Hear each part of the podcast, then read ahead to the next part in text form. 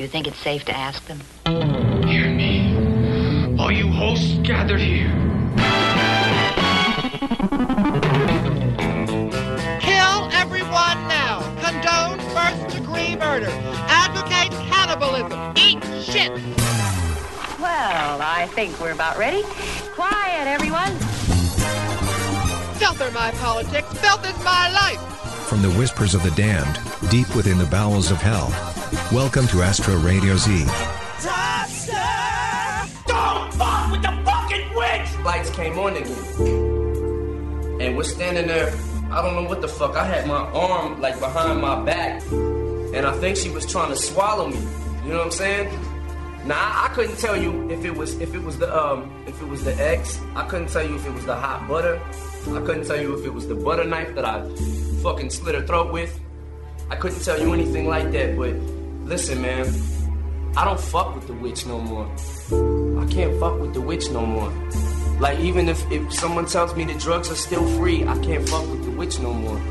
She's really, um, don't fuck with the witch, man. Shady said the fuck with the witch, well, he wasn't mine in one bit. Illuminator, well, Illuminati's eyes in this. There ain't a priest, the so-called angel that could save me. The demon child here with a presence that's more wild up than rabies. But you locked up for change, literally changed me. No one can break the curse and I can break free. Locked in hell and I can knock it out. Psychologically harmed by Satan, so you don't know. After trauma felt and never saw my soul. It's a skill I bought myself. Paying dues in the land under to a real artist route. This is something you never want to experience. Battling demons, fighting with Satan and being his experiment. The hip-hop witch would always feed me with drugs, taking needle and shoving in my arm, leaving me with the deepest of cuts. It was someone I thought I was, but obviously I'm living and I wanted it, but sick of it, so go ahead, call me a hypocrite. I'm telling you, Split, you listening to me? Listening. Don't fuck with the witch, man. I'm not gonna you're not anymore, man. You're not hearing me, dog. Don't fuck with the witch, man. I'm telling you. My cock is you're not hearing me, man. You're not fucking hearing me. Don't fuck with the fucking witch, man. I'm Don't fuck with the fucking witch! God damn you! Are you listening to me, man? Don't fuck with the fucking witch! Oh my fucking God! It's too late, man! It's too late! It's too late, man! It's too fucking late! You're out of order! You're out of fucking order, man! Leave me alone! Leave me alone! God damn it! I fucking told you, man! Don't fuck with me, okay?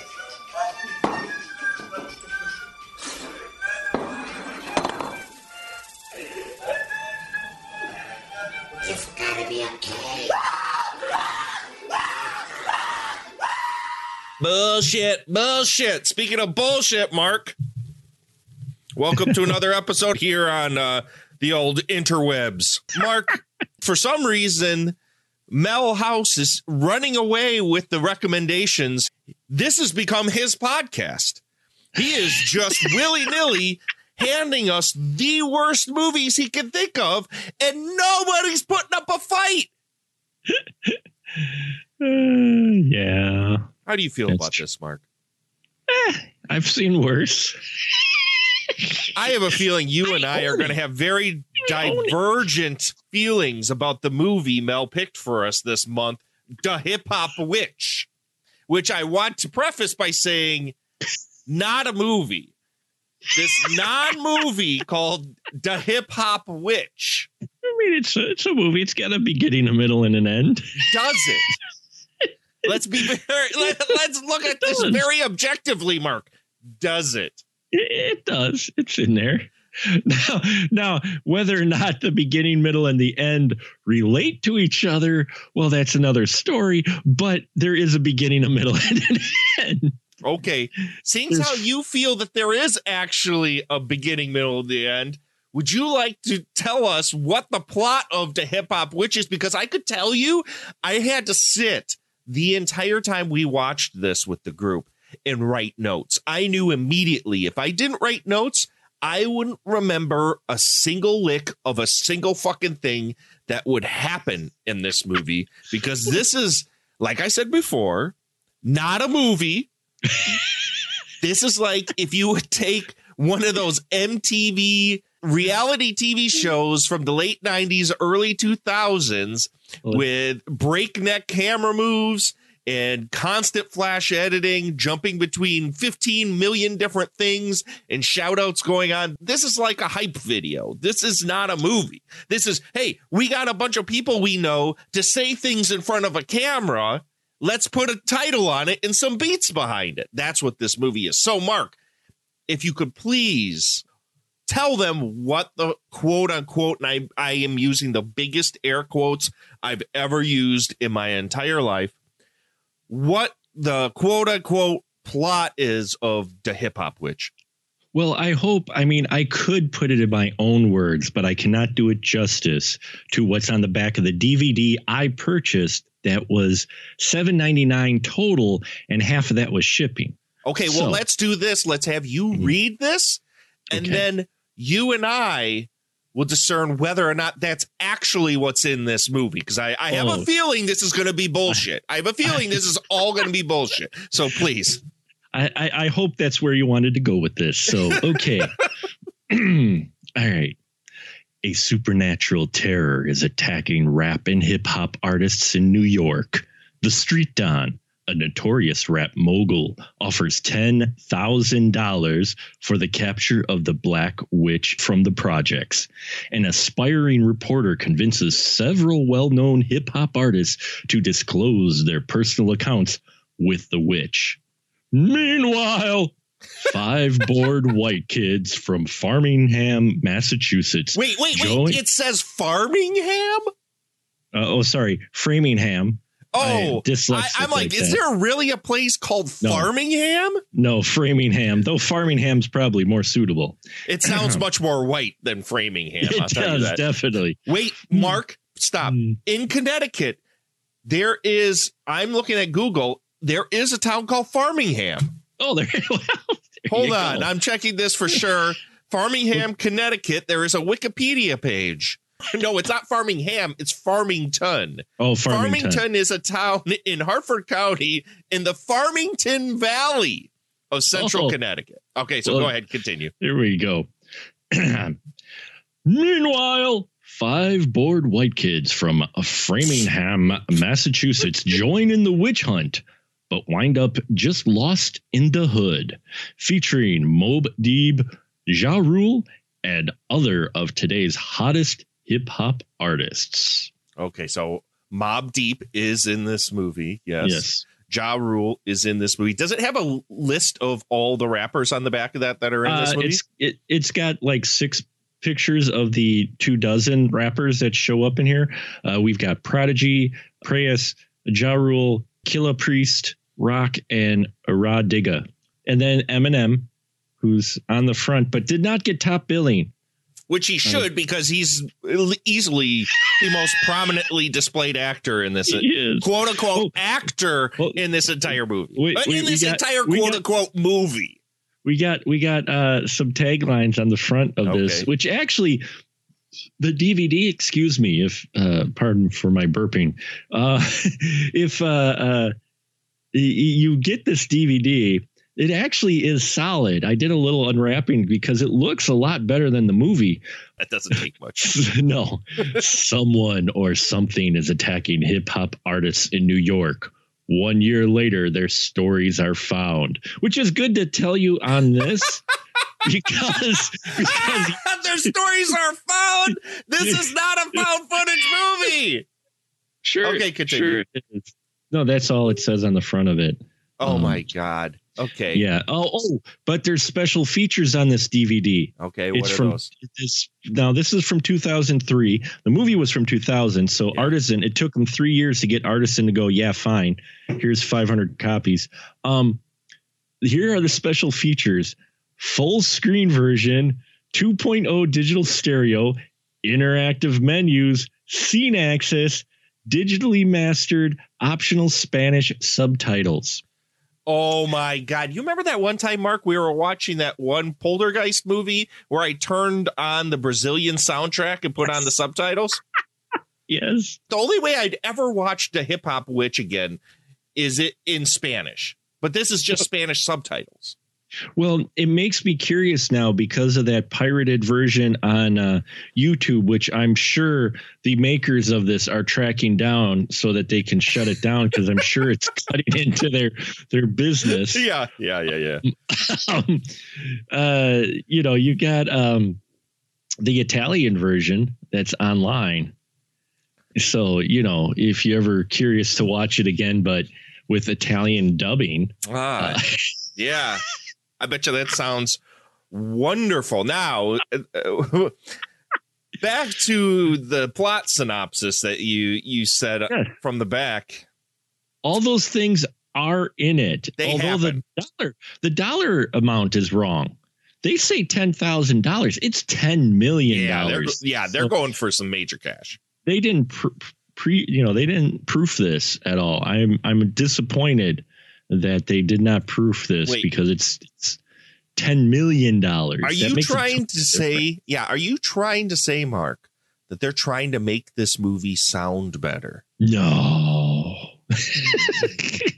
You trying to say they're trying to uh, punch this up a little bit?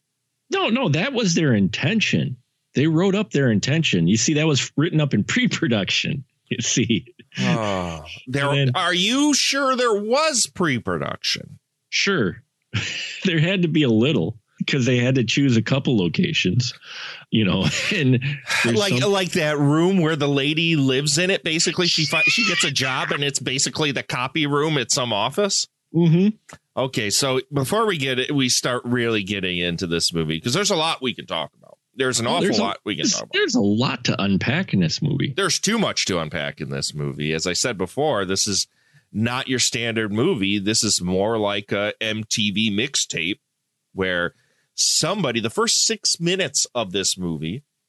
Credit sequence. We, yeah. Credit sequence that goes on for six minutes in which we see somebody with a camera from Hip Hop Witch T V filming random rappers talking about the the Hip Hop Witch, or aka the Black Witch, or Hip Hop Witch.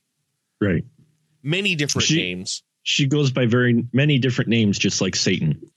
Um. So six, first six mi- minutes, we learn a lot about the Hip Hop Witch. Now, here is basically through the course of this movie what I heard the Hip Hop Witch is, and the final one is going to spoil things. So if you don't want the Hip Hop Witch spoiled for you, you might not want to listen to this episode. Or maybe right now you might not want to listen to this. Cue the boarding house music. This is a warning. Thank you. Well, these are the things that I heard that the Hip Hop Witch is. One. Okay. Yeah. The Hip Hop Witch likes dicks. Yes. Two, the Hip Hop Witch steals raps. Yep. Three, the Hip Hop Witch fingers butts with green fingers. Yep. Four, the Hip Hop Witch talks trash on the street. Oh, yeah. Five, the Hip Hop Witch wants to fuck Ja Rule. Yes. Yes. Six, the Hip Hop Witch is a Sasquatch. Yep. Yep. Seven, the Hip Hop Witch, and we're told this repeatedly over and over and over and over and over and over again, has big titties that she likes to smack people with. Yep. She's thick. She is thick. That is number number eight, is the Hip Hop Witch is thick. Number nine, the Hip Hop Witch wears a trench coat with nothing underneath it. Yeah, folks, this is the whole episode, by the way. I hope you weren't expecting anything else, because he's got a long way to go yet. The Hip Hop Witch is a lot of things. Sorry, didn't mean to interrupt. This is true. This is true. Uh, number, what are we on? Nine or ten? ten I don't even. Ten. We're on ten. Ten. We're on ten. The Hip Hop Witch writes satanic shit on Vanilla Ice's mirror. Yep. Eleven. The Hip Hop Witch makes your dick green. There you go. And and the balls shrivel up tiny, like those things that hang, you know, in the car. Yeah, like that. Folks, we're still learning from the various victims what the Hip Hop Witch does. It, it this is still going on, so prepare yourself. Number twelve, the Hip Hop Witch. That bitch is crazy. Yes. Number thirteen, the Hip Hop Witch has twenty inch feet. Yeah. Oh, is number fourteen the basketball fingers? No, that could be number fourteen. So number fifteen, then, the Hip Hop Witch got a big ass. Number fifteen, the Hip Hop Witch killed a guy named White Boy.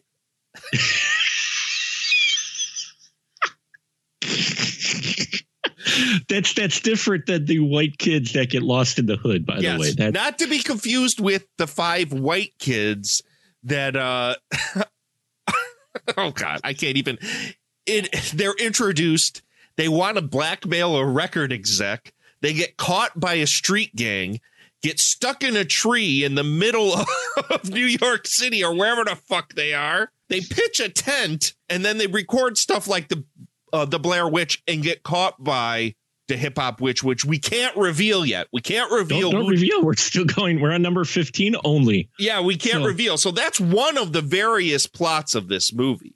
One mm-hmm. of the various plots, because there's another plot where this lady gets a job. She has a white guy grab her ass. She gets stuck in a copy room where she basically lives the rest of the fucking movie, and then gets demoted to do a shittier job, and then ends up trying to infiltrate the third plot of this movie, which is where we're in a studio with a bunch of rappers that just talk shit. And then we find out that their boss, Lazarus, wants half, Eddie, wants half. Because Lazarus was in a war with the Street Don, who is the number one rap mogul in New York. And so there's the Street Don, and then there's Lazarus, and Lazarus wants to move in on the territory of the Street Don. So he he uh, hires these guys who he wants half with to go out and take the Street Don. But then what it is, is you come to find out that Lazarus actually dropped the script for the Hip Hop Witch, and all the artists under the Lazarus label were talking about the Hip Hop Witch to distract people from the fact that he actually put a hit out successfully on the Don, the Street Don. And that was actually what was going on. Unbeknownst to Lazarus, there is an actual Hip Hop Witch going on that is out and actually slowly taking out hip hop artists.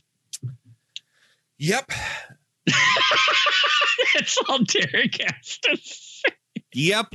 That's so that was that was story number like five or something. Five or film. six. Yeah. All, all the while we have the Hip Hop Witch T V, which I told you about before, on the case. And then the final story is about Eminem recounting us an encounter with the Hip Hop Witch, which Eminem drinks hot butter with X in it, gets butt raped by the witch. He, then all of a sudden it turns on him and he starts to like it. Then he puts a finger in her ass. And then he wakes up out of the X days in a plane, supposedly beating his dick. Then he flashes right back to the X fever dream where he has his whole arm into Hip Hop Witch's ass. And then he breaks down crying in front of his buddies that you can't, don't fuck with the Hip Hop Witch. Yep. That's the moral of the story. If you haven't gotten the hint yet, all of this is thrown together in a way that you will, if it weren't for these notes, I would have no fucking idea what had happened, because I wouldn't have remembered a goddamn thing. All right, back to the list of what the Hip Hop Witch say, is. We got, we got, we got more yet for the, what the Hip Hop Witch is, because we're building it. And if anyone's an artist out there, I'm sure if you use this episode to draw the Hip Hop Witch, I would love to see it. Uh, I, I okay, could tell so. you exactly what the rendering of the Hip Hop Witch would look like, because we know who the Hip Hop Witch is. Anyway, continued. Number seventeen, the Hip Hop Witch steals trucks. Yeah. Uh, the Hip Hop Witch number eighteen is a hood rat. Mm-hmm. Who huffs. No, who huffs, yep. Number nineteen has purple hair. Number twenty wants your ass. Mm. Number twenty-one has many faces. Number twenty-two, she hatin'. Number twenty-three, growls like a tiger. Number twenty-four, clocks people with a broom into people's teeth. Oh, that's because it's the broom she rides. Yep, it's the broom, the hip hop witch's broom. You know, just picture a Sasquatch with green fingers that have basketball fingers and a big ass, purple hair, twenty, twenty inch feet, twenty inch feet, big tits, riding lots a broom. Of, lots of hair, like uh, the Stevie Wonder hair. And she just to wants to boy. fuck everybody. She just cause yeah. all the rap artists talk about how much they she wants to fuck them. Yeah. So anyway, yeah. continued number twenty-five. The hip hop witch breathes way too heavy. Like mm. the hip hop witch needs to get on like an inhaler or something. Yeah, at least. And then I don't know if I want to give away number twenty-six yet. Do we, did you mention, do we, well, did you mention hairy nails? You missed the hairy nails. Okay, so twenty-six is hairy nails. Do you have do you have any did I miss anything before we get to the um, final reveal of who the um, hip hop witch really is? No, I I think you've covered all the bases. Yeah, I, I think that yeah, I think that that pretty much describes the hip hop witch. Yes. Supposedly that's what this, you know, through the course of this hour and a half long mixtape, we're told what the hip hop witch is. Yes. Until we find out that somebody hasn't been truthful to us. Mm. Because the white kids that are stuck in the middle of, you know, probably a good five foot by seven foot patch of trees in New York City. Or maybe, was it supposed to be Central Park? No, I... No, they were just lost. I don't think they were supposed to be in Central Park. They were just in like between buildings or something. Yeah. And there's a tree. So and there's a tree line. There was like five trees in some area they were shooting this. And that's where the kids decide, because they're hiding from the gang who they tried to blackmail, which let me tell you, uh, just if you don't mind, Derek, just a little, oh, little side story of Uh, uh, uh, in a window into the movie, man. Uh, I grew up on thirty-eighth and Galena in Milwaukee, which is is the inner city, and even more so now. And and I will say without a doubt that never would I have thought, hey, let's go to these gentlemen who are part of a gang and try to blackmail them. Because I would disappear. So them thinking this was a great idea was just so unbelievable. I couldn't quite get into their part of the story. I couldn't get into their part of the story the instant they were introduced into the movie. Oh, my God. Yeah, they were. Oh, they're introduced like the real world where we have this. Let's just say this. The only white people other than Eminem in this entire movie. Yeah. We're all of a sudden supposed to like posit that, oh, now the story's going to be about the most ridiculously stereotyped white people. Late nineties white people. Oh, my God. Just from the instant they came in, I was like, oh, man, do we got to really do this? This is what's going to go on right now. We're going to sit and watch these. So they are, well, one, they're barely in the movie. Yeah. They put the like the, the description on the back of the box, as you had said, makes it sound like they are the center of the plot. They aren't. They are probably in the movie for all of ten minutes. And uh, at the end, all of a sudden, they literally rip off the Blair Witch Project in the laziest way humanly possible.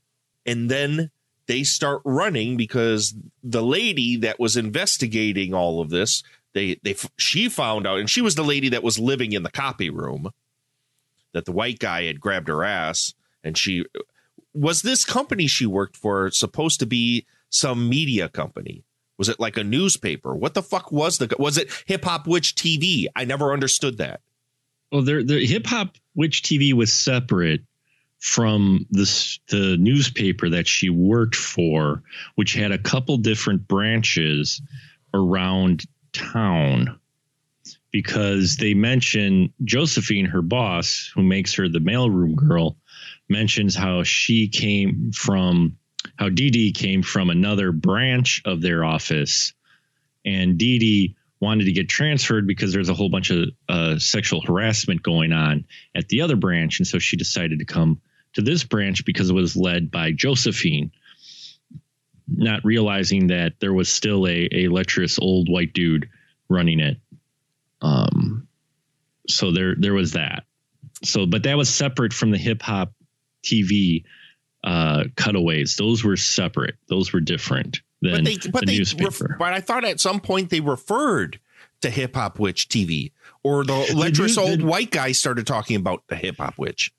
Right. The, the newspaper folks saw it on T V because the Hip Hop Witch T V is on broadcast T V in New York, apparently, um, or on a cable channel, like a cable access show or something. And, but everybody knows about it. So this newspaper wants to get in on it. And Dee Dee initially wants to do the story, but Josephine shuts her down and hires a different intern because Josephine just doesn't like Dee Dee. So Dee Dee says no when Josephine uh, realizes the big boss, who she's having an affair with, actually wants them to cover the Hip Hop Witch. She goes back to Dee Dee. Dee Dee says, no, I don't have any leads. And they leave it at that. But Dee Dee's secretly running her own investigation for the Hip Hop Witch. The motivation for that, I'm not sure whether it's to stick it to the newspaper or to get her ten mil. I'm not sure, though. She thinks it's a bunch of bubkiss as well. Uh, because she starts asking the uh, one gentleman who works for Lazarus uh, it, about uh, the Street Don and what actually happened. See, there's actually there's actually some story in here, man. It, I don't just, know how you pay attention to any of this. This is this is very similar to our episode on uh, Conversations with an Alien, where this movie, it, it, there's just so much going on in it at all times, and scene to scene, shot to shot, are completely separate and different things that you either are laser focused paying attention to this or you are somewhere else entirely. And even with as strongly as I was attempting to make sense of this movie and writing down notes, I could not for the life of me give a single fuck about a single thing that was going on in this fucking movie. So I, as we said, this lady, what's her name again? Do you remember? Dee Dee? Dee Dee. Dee Dee Washington. Dee Dee Washington. She uh, she starts dressing up and going undercover to attempt to infiltrate uh, the gang that supposedly has killed the Don and has made the white guy, uh, the white group kids disappear. Here, yeah. And uh, the best scene in this entire movie, I think, is that she dresses up as an Atlanta as Little Chim, Little this, Chim, uh, yeah. This this uh, rapper from Atlanta goes into the recording studio, says, "Don't y'all want to hear my rap?" And they all look at her and go, "Oh hell no!" But she she warms up to the one guy, the leader guy, the the head of the studio, and her rap is horrible, as it's supposed to be. And the but she's all uh, getting all up close and uh, putting her moves on the producer who's in the studio, and everybody else thinks it's a bad idea. But leave. he's like, he's all digging it. He kicks them all out for some uh, private uh, session, and she starts, you know, grilling him a little bit, and then he realizes who she actually is, and then uh, kicks her to the curb. Ah, so the song she sings is a song that will be etched into your brain for the rest of eternity. That ain't your baby daddy. That ain't your baby daddy. That ain't your baby daddy. This goes on for five fucking minutes.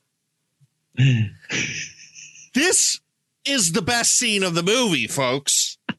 I don't know. Uh, who is that? The uh, Made Men or whatever it is, the one guy who said, "Drive this motherfucker, you swole head bastard." There are some gems of some lines that they're doing, obviously improv, but it, some of them, they're really like, yeah. Oh, man. So she gets kicked out. She gets threatened by the gang, goes to try and find uh, the white kids, and ends up in the clutches of the Hip Hop Witch, who is, drum roll, please, Mark. Vanilla fucking Ice is the Hip Hop Witch. Ice, Ice Baby. Dun, dun, dun, dun, dun, dun. Stop, collaborate, and listen. Ice is back with a brand new invention. Yeah, so him. This Something. comes out of nowhere. I mean, Vanilla Ice is here and there in the movie, and we, we yeah. get asides with him talking shit about the Hip Hop Witch. And about, I you know, to, she I'm wants scared. to fuck him like she wants to fuck every single rapper that's in the game. So I, I put this to you, Mark. Huh. Does that mean through this entire movie, Vanilla Ice was anger? He he was fucking all these rappers and killing them afterward. Well, they it, he ta- it takes many forms, and remember he. Uh, The Hip Hop Witch was uh, really obsessed with him. So I'm not sure if uh, she got at him before or after, because he was getting he came back from uh, Vegas to New Jersey to get his tattoo, and he was on his tour. And so I'm wondering if she actually possessed Vanilla Ice, and that just happened to be uh, her final form or the current form when she he tracked down the um, uh, the reporter. I think she has various other. She either here. Here's what I think is actually what they're playing at, Derek. And uh, there's some new one. Oh, Jesus Christ. Please watch what you're about to say, Mark. Please watch. Please be very careful about what you're about to say right now. You're putting this out to the world. People will actually hear this come out of your mouth. So be very careful, please. I was trying so hard. Hold on. Hold on. Hold on. I mean, okay, there, there's some, there's some nuance here. Bullshit! Um, no, no, because you got you got the Lazarus storyline, and so what actually is going on is the Hip Hop Witch is an urban legend mythology that these artists have made up to cover up the fact that. Uh, the Street Don got a hit put on him. But what they don't know is the Hip Hop Witch is actually real. Okay. So all that description you have from them are them just blowing smoke. But underneath is the real Hip Hop Witch who starts eating the rappers and takes possession of Vanilla Ice while he's in Jersey. And that's why he's there and goes all like, uh, you know, possessed at the very end of the film. So you see, it's kind of a parallel thing. They think it's a fake, but it's actually real. And the Hip Hop Witch actually takes control of Vanilla Ice. And that's why we see him at the end. You see. Uh, folks, you should pay extra money to Mark the Movie Man for for actually paying attention to this movie and actually giving you this insight. Because I don't know what it says about me. I really don't. You lately in the last few months have been as laser sharp focused as I've ever seen you in all the years we've known each other, like going through these movies. Maybe you and Mel House are just like on the level and you guys get these movies in a way I absolutely fucking don't. Maybe it's I, I'm going senile. Maybe, you know, there's an early onset of dementia happening for me where I like within ten minutes, A D D has gone off the, the the fucking roller coaster with me, and I can't pay attention to these fucking movies. Because this, if if I gotta be honest, because I don't really know what to really sit and talk about with this movie. This movie is maddening to watch. There's nothing to pay attention to. If it were for all the huge group of people yucking on it the entire time that we had, there's no way I would have made it through this movie on oh, my own. No way. There's no, not a single second. I would have made it maybe through the opening credits and turned it promptly the fuck off. No, this is this is definitely one of those movies for sure. And we've mentioned this before. We mentioned it kind of with the Conversations with an Alien is this is one of those movies you could put on say at a party with a group, leave on in the background if you want, but people like sit down, you know, just chilling with their drink, you know, letting their food digest or whatever. And you sit with a group and you watch it and you talk about how ridiculous this is. If you look at this, this actually was way ahead of its time in a certain sense, because watch what you're about to say here, Mark, you're putting something out into the world again. You're doing this again.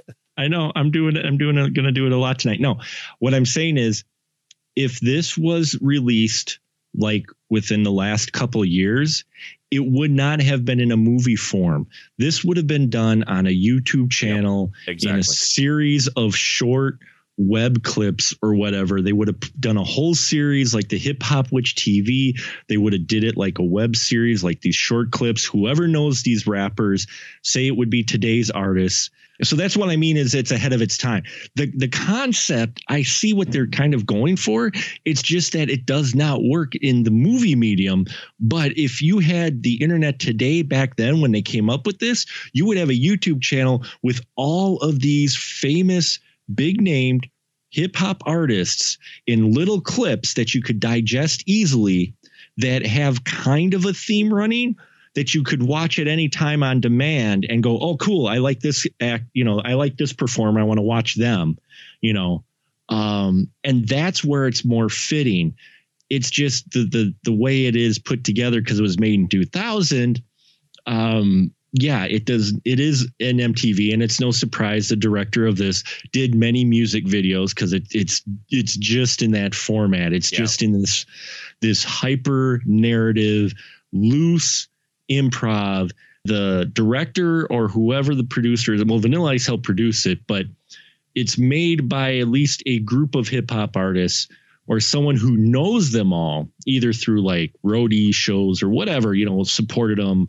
Uh, you know, maybe it was a, a recording guy, a producer, whatever. He's got connections to all these guys and figured he'd put it all together and clip. So what I think happened is off screen, he would offer many of the artists some uh, joints and said, these are free. If uh, you talk about the Hip Hop Witch and they go, who's that? I like, just freestyle it. And so they roll with it. So some of these hip hop artists roll with it really well. I'm I'm sorry. I, I know about the Eminem and how we cut back to him, but he had me rolling, and it was just the way it was edited, because you'd get these scenes and you just come back and he's still telling this long ass story. The whole fucking movie this guy's talking, same scene. Now, did you know, supposedly, the reason why this got stuck on the shelf for so long is that Eminem's lawyers attempted to have all of his scenes removed from the movie. Well, I could I could kind of see why, because of they're always worried about his image. I think actually the way he delivers it is some of the best. So the best delivery, because I'm like, this is totally that guy at the party telling a story. He just. Oh, my God. It just it, everything. This it, the thing about this is,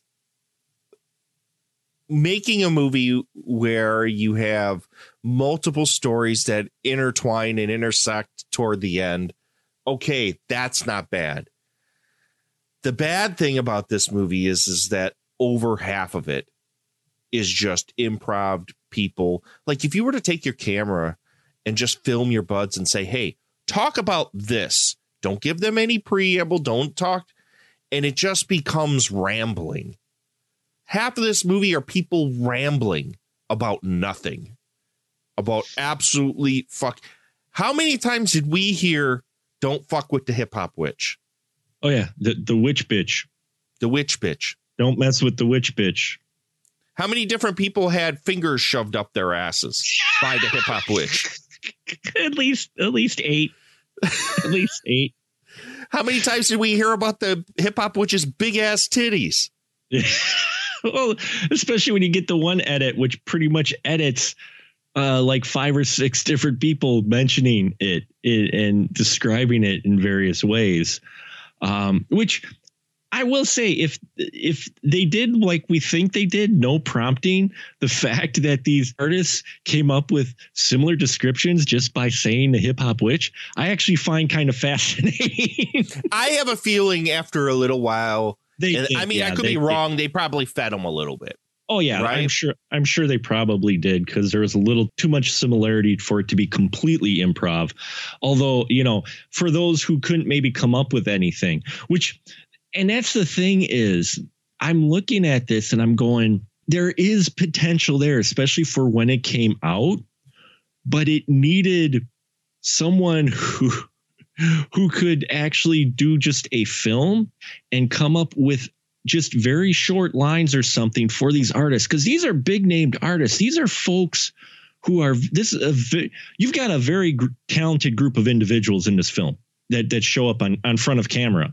And the fact that you couldn't give them a little structure is actually a, a waste of the talent that you actually have on camera. Um, this you, movie you know what feels I mean? like a, a cash grab. That's what oh, yeah. this movie feels like. Is well, yeah. So, somebody said, hey, Blair Witch just got hot, because the Blair Witch got hot in nineteen ninety-nine. This was filmed in the year two thousand. It was sit obviously because of legal reasons sat on the shelf for so long. But it was somebody literally like, hey, let's do a, a joke version of the Blair Witch. And let's we know all these rappers. Let's just sit and shoot, and we'll build a story kind of like the beginning part of the Blair Witch, where everyone's telling the folklore and the, the history of the hip hop witch. And we'll just make it up. I think the strongest part of this movie is the editing of this movie, the way that it's the sound is is layered into this movie, the way they take all of this, which obviously had to be a nightmare putting oh, this thing add- together. To edit, to try to come up with some kind of narrative. Oh, that had to be a feat in itself. The vast majority of this movie is just nonsense. There's no production value in this. There are no special effects. There is just people had a camera and just made people talk in front of it. The only structure was they probably are like, after they filmed all these rappers, probably like, okay, we have these people for three days. Let's shoot these certain scenes. Oh, we have these right. people for certain days. Let's three and then edit together and make some sort of story out of it. I, I do have to correct you, Derek. You said days, like plural. I think they it was hours. That probably you're probably one hundred percent right on this, because in all honesty, looking at this, some of the scenes they shot at, you know, in good production value, they shot everybody's scenes at once, which wasn't hard to do. But looking at this, they couldn't have shot this more than maybe, uh, you know, I think the probably the most time it probably took was them going to whatever backstage concerts or whatever to catch these artists to do the the sound bites for the Hip Hop Witch description itself. Yeah, yep. I imagine that took the longest time, because the actual story part they probably shot in a weekend. If um, if that the Eminem section that. literally was like probably fifteen minutes. They probably just sat M, M down, said, hey, we're making this silly movie called The Hip Hop Witch. Do you want to make up a story about the Hip Hop Witch? And we'll film it. Just improv the motherfucker. And he yeah. just sat there, obviously was drinking. There were beers everywhere and just came. They just filmed him make up shit. And it took they cut it so that it took up the entire movie.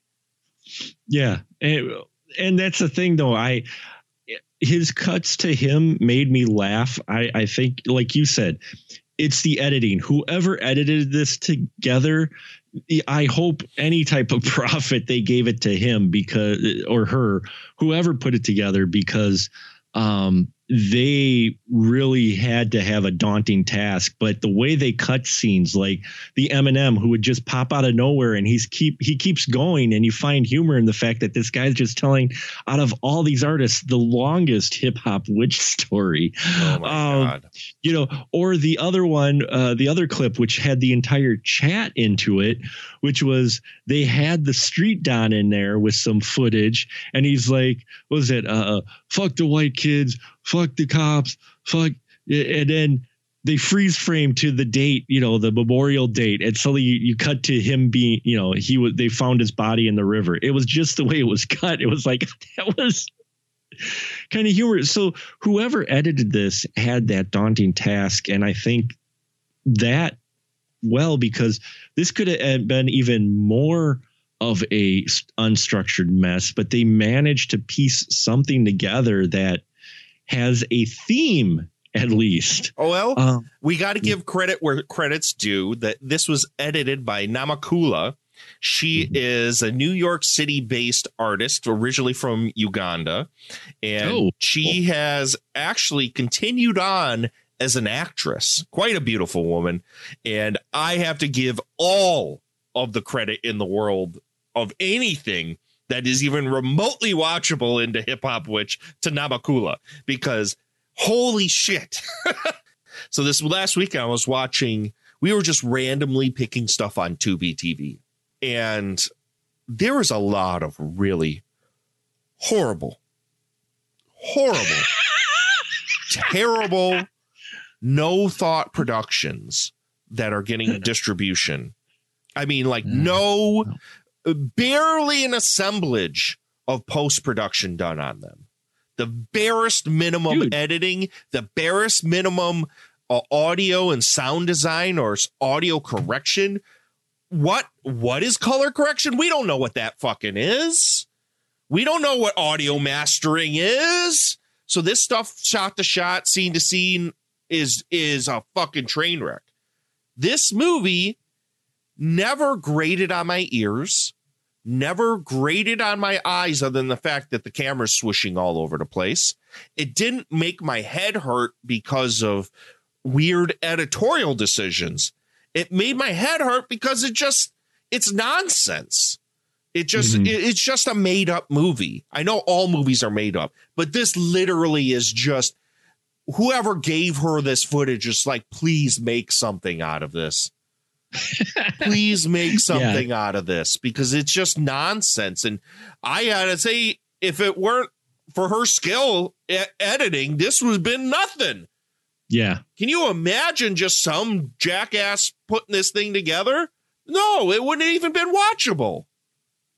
Yeah, she she really did well with putting something together from nothing, which, you know, basically somebody, you know, and it could have even spawned from someone who knows uh, these rap artists, who thought it would be funny every time they met the rap artist yep. to just ask them the question of a hip hop witch. Yep. OK.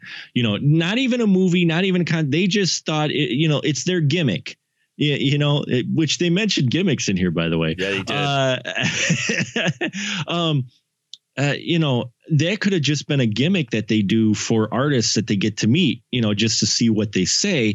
And then they end up having enough of this going, oh, wow, I should do something with this.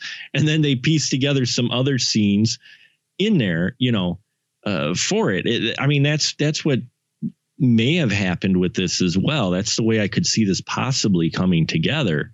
But her editing skills, you actually have a very loose, and, and and we mentioned it, you're right, the production, the way it's balanced, the audio's balanced, you don't have like the music really loud, or, you know, the audio, you can actually at least understand uh, the, the folks, where you, in a production like this, a lot of times now you don't.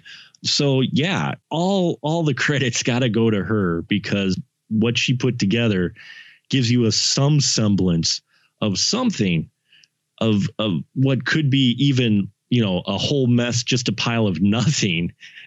You've got you've got something here. Uh, if you aren't getting the impression we're giving folks, is that, yeah, it's it's not the direction. It's not, because there was no real direction or anything. Uh, it was how they pieced this together was impressive. But having said that, there's no way in the world I would recommend this to a single person on the face of the planet outside of the situation we are in. I think if you have a group of people and you're a troll and you want to put this on, or you're all wasted and you want to put this on for a few laughs, there are a lot of laughs to have with other people trying to understand what the fuck the, the hip hop witch is. But I would never, ever, ever, ever, ever, ever, ever, ever watch this alone. I wouldn't recommend anyone ever, ever, ever, ever, ever, ever, ever, ever, ever, ever watch this alone. Mark, w- your thoughts. I, I have to agree. I can't. I would not say no, avoid and don't watch it, because especially if you if you're a fan of some old school hip hop or uh, a turn, I guess you could say turn of the century hip hop of sorts, you enjoy watching it to play who is that name game with how many artists they have in here. But that said, do not, I agree with you, Derek, there, do not see it alone. Do you've got to watch this, and this is a group watch film, because you need to bounce off ideas off one another. You need to have the yucks together and share the silly questions, the wait, what? Uh, because that'll spark some fun times. The movie itself, yeah, it is what it is. Like you said, cash grab. And it's not something, no, don't watch it by yourself. Watch it in a group. Uh, but I would say it is watchable compared to many other films I've seen that actually got distribution that are out there. It, it is at least somewhat watchable. There, there's stuff to be seen here. This was during a time where a film like this, if you knew the right people, could get distribution in Hollywood video, could get distribution in Blockbuster, could get mass distribution by the right people. I mean, this is no Hip Hop Locos. I mean, this is, you actually can tell what's going on in this movie, unlike Hip Hop Locos, which is like a black screen where people are talking for an hour. So, I mean, if it weren't for that period of our history where Artisan Entertainment was trying to pick up anything it could to try and make a name for itself on the direct-to-video scene, th- who this probably wouldn't have gone anywhere. This would have been no. like Neighborhoods or other shot on video things where it's just a regional movie that would have been left into obscurity. But I mean, with all these rappers, which I'm sure was a huge impetus behind putting this together, is that you, oh, look, we can put Eminem on the cover. Look, we can put Ja Rule on the cover. Oh, look, we can put Mobb Deep, Vitamin C on the cover. We can put all these people on the cover. That's how you sell a movie. That's exploitation filmmaking, baby. That's yeah, the only reason. This, yeah, it's the only reason this exists. It's literally yeah. the only reason this exists. So, uh, I mean, if you want to troll somebody, sure. I wouldn't even. This is not a so bad it's good movie. It's not. It's not a fucking movie. So don't don't watch this movie. It's terrible. It's terrible. Terrible. It's fucking awful. Oh, any last words, Mark? Uh, well, I, I don't. I didn't. Uh, that was, that was a lot more ominous than I intended it to sound. No, that's quite all right. Uh, you know, I, I I I found entertainment in it. It's you're right. It's barely a movie, um, but I I think if you watch it with a group, you're fine. Alone, no, it's terrible. You know, it, it's one of those you can put in the background. You don't have to focus on it. And uh, yeah, I actually kind of wish this would have came out today, because you would have got the YouTube channel. You would just had the clips. You wouldn't have to sit and watch it as the full narrative. You could just get these clips and uh, watch it like that as a web series. So now that you own this on D V D and you were so anxious, I mean, we couldn't find it anywhere to stream. Your lovely wife, Jill, went and bought this, picked it up. It got sent to you. Are you going to watch all the the special features on this disc? Well, it is the it's an early uh, two thousand D V D, so there's really not any special features. When you, your big hype is the two point oh digital stereo and interactive menus, um, I don't even think they promote that on discs nowadays as interactive menus. So I'm you- I'm disappointed with it being a two thousand D V D. There isn't an alternate angle in here. Because you remember when that was a thing? Oh, God, yeah. I'm sure Scotty D remembers uh, certain types of movies that took advantage of the alternate angle mm-hmm. as well. Um, but, yeah, I remember what alternate angle was. That was the big deal. You Oh, shit. The alternate angle.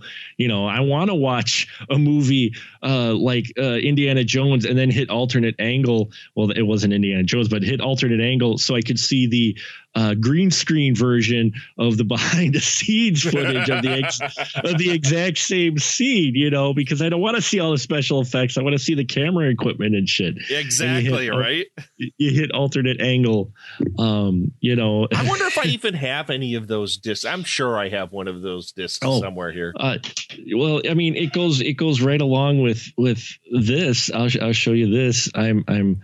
Uh, this is from well, this is from ninety-four, but it's strip poker with with digital video, like pre-recorded lady. Mark, why do you yeah. have that in your pos- possession? Please tell my listeners why you have the interactive C D ROM Pandora, of strip Pan- poker. It's Pandora's Poker Palace, uh, the interactive game from Atlantia. More than her hand is revealed. Um, ninety-four, I was in college and I can't throw anything away, so I found this buried uh, right next to my copy of Space Bunnies Must Die and Wing Commander Prophecy. So, oh my God, uh, that's funny. Does is Jill aware of Strip Poker, the C D I game? Oh yeah, no, this was this was in my stack for quite some time. I just happened to find it because I was cleaning some boxes out in the back, and I'm like, "What's this?" I'm like, "Oh, some old games." And yeah, have the Honorable so. Sons found this game? No, no, they even if they did, they'd be like, what the fuck, Dad? This is gross, Dad. This is like finding your box of Playboys underneath hell? the bed in the or in the garage in a box. Yeah, it's like, what the hell? But it's just like, you know, it, like a lot of the, the games where they were doing the the video clips. Yep. And, and now Full we've motion. drifted. drifted off uh, off topic, but to full motion videos where you'd click something and all of a sudden it would play an actual video. Um, Wing Commander, I mentioned Wing Commander Prophecy. Uh, pardon my geek for showing, but Wing Commander three was huge because they had a two million dollars budget. They had uh, John Rhys Davies. They had Mark Hamill. They went from going animated avatars and animated like like regular digitally artist rendered cutscenes to full video on set production cutscenes mm-hmm. during the game. Yep. And it was actually impressive. I mean, it was cool. I mean, you saw it as like, you know, uh, that's why I say that some of the generation I think now is a little uh, take for granted, because when we saw that shit, holy cow, it was like, damn, they spent two million. You know, they got sets, they got actors. It's like, you know, before that we had nothing but the little colored, you know, thirty-two color drawings of people. And now suddenly you have your favorite artists in your game yep. doing cutscenes. It was like, holy cat. And once that took off and that you saw that everywhere, people were doing the digital capturing, but it was and, pretty short lived. There was a very oh, short yeah. window. There are still oh, yeah. people that are doing, if you go on Steam, there are still full motion video games out there. I, yeah. I, I see them, and some of them are quite interesting, actually, what mm-hmm. they're attempting to do with it. But I went a few months back, and I don't remember if we had actually talked about this or not on another episode, but I had played a bunch of the full motion video horror games. Well, like Phantasmagoria. Yeah, both of them. Mm-hmm. I played through both nice. Phantasmagoria games, and I also played through The Seventh Guest. Oh, nice. So I was going through, I was buying a bunch of these. I almost bought Gabriel Knight three. I almost bought, I was, I was just like, I wanted to try all this shit because I, I love those games. There's something really charming about them because they have, it, it comes from a, a time where um, the, the nineties where genre work had a very specific flavor, and mm-hmm. especially the early because uh, they didn't know how far they could push content with video games. Right. Some of the stuff ranges from very innocent, where I think the majority of Phantasmagoria is very innocent outside of one particularly weird rape scene that all of a sudden happens. Yeah. To Phantasmagoria two, where there's an, a whole bondage S and M club and, and all sorts of other shit. So there's just like, it was like the Wild West. So uh, that's, that would be a real, I almost thought, and I didn't know if anybody else would even join me on this, about doing an episode on the full motion video horror games. because I had Ooh. I was I was just devouring them. Well, I mean, it, it was a weird time for video games because, I mean, uh, what Mortal Kombat, uh, I mean, that was, was late eighties, but still Mortal Kombat had the first video capture, which was uh, why it was one of the big things. It was uh, not just animated. I remember right. that because uh, actors, they actually did video capturing. And so, yeah, it came out ninety-two. So the mid nineties, the video capture, especially Mortal Kombat, they showed what you did. But it was really weird because you had a generation by that time, my generation, your generation, us, who grew up in the eighties with video games. So you could get away with Pac-Man and Q-Bert and all of these, which are just phenomenal games. Don't get me wrong, but kind of safe kid games. Now that audience has kind of grown up. And so the video game industry, still feeling its way around, like you said, wasn't quite sure what would sell mature content wise that wasn't full on, you know, adult. And yeah, so the horror stuff, there's some really wild stuff that came out during the nineties, and not just uh, horror, sci-fi, you know, genre stuff. They, they were trying to find their footing because they weren't quite sure, well, what are these older video game players gonna want now? Are they gonna keep wanting to play, you know, Super Mario Brothers, which Nintendo realized? They were like, yeah, I mean, look at now. Yeah. You know, people, you know, I mean, people fault, you know, Nintendo say, no, it's not for gamers or whatnot. I'm like, they've managed to take the same properties from the eighties in twenty twenty and still make them profitable. Mario, uh, Metroid, Zelda, Donkey Kong. You know, I mean, these are the ones that started it, and they're still they're they're making money off it. So they're doing something right. Um, but yeah, the nineties was weird. You get more indie, you got more indie developers because by the mid nineties or so, you got people learning, wanting to learn how to make video games. So you got a lot of indie stuff out there. And yeah, the, the the video capture was short-lived because then video cards took off and computers, as we all know, technology. And I'm sure people are loving us geeking out about this. Technology advances exponentially. So it didn't take long for the computers and stuff and the consoles to go past video capture and be able to do three D full-on rendered environments where you didn't need to do video capture anymore. Right, right. You, you know, you could just do full animated three D uh, arenas and such. So why do the video capture? So, yeah, it was short lived, but it was it was interesting, the stuff they did. Remember the three D hologram video game that used to make the festival circuit every so often? It was a Western, yep. a cowboy going through uh, time, and you had to pay like your mortgage in quarters to play it. But Uh, it was it was three D hologram. It is actually pretty cool. Uh, they had three objects in there, so your brain would have some depth perception of of the, the the thing standing up. But you had stuff like that, you know. They were really trying to find their way with stuff, and and also T V as well. I mean, this is we mentioned M T V and and you know the style that. Uh, The Hip Hop Witch was made in, but that was the style of T V that M T V had branded itself after it gave up on music videos. It started doing the reality T V show stuff, which you still see the formula today that they did from back in Real World when they were first doing that stuff. Yep. You know, I, I mean, the nineties, where we talk about eighties is kind of the golden age, where there a second golden age where there's just memorable movies people talk about and video games. nineties was just that odd decade of things trying to figure it out. Internet was taking off faster than most people could handle. Um, they didn't know what exactly to do with it. And yeah, man.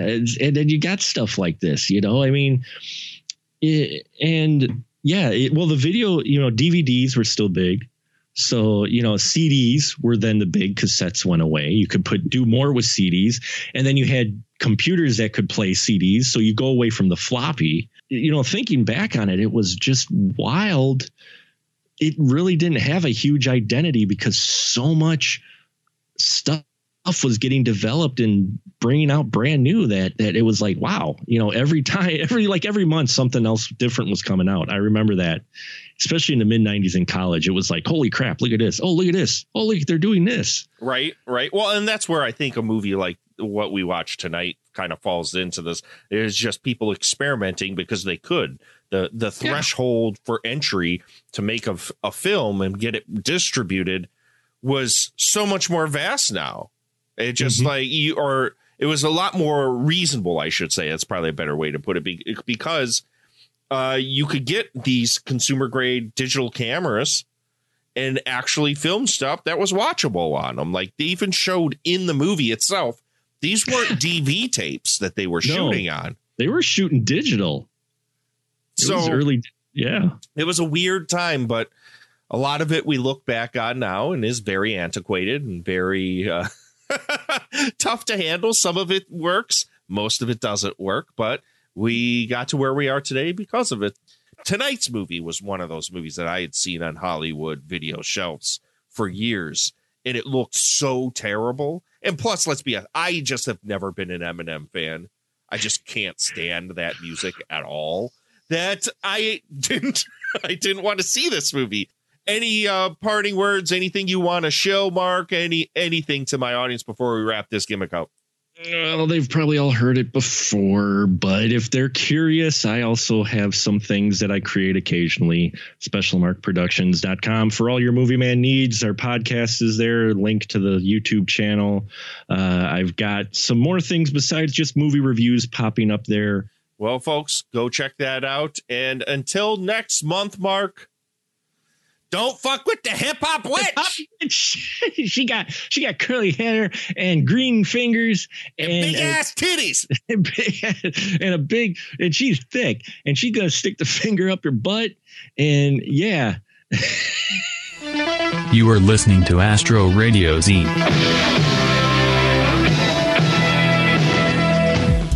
Sometimes trashy, sometimes classy, always raw and never flashy. Welcome to the massacre. Motion Picture Massacre, Motion Picture Massacre, Motion Picture Massacre. Hey folks, Ron here for another Pink Theater.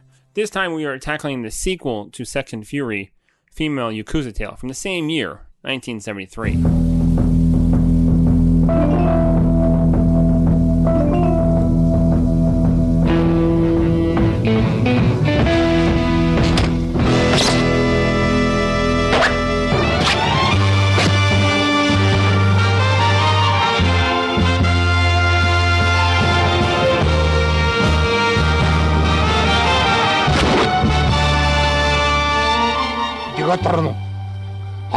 知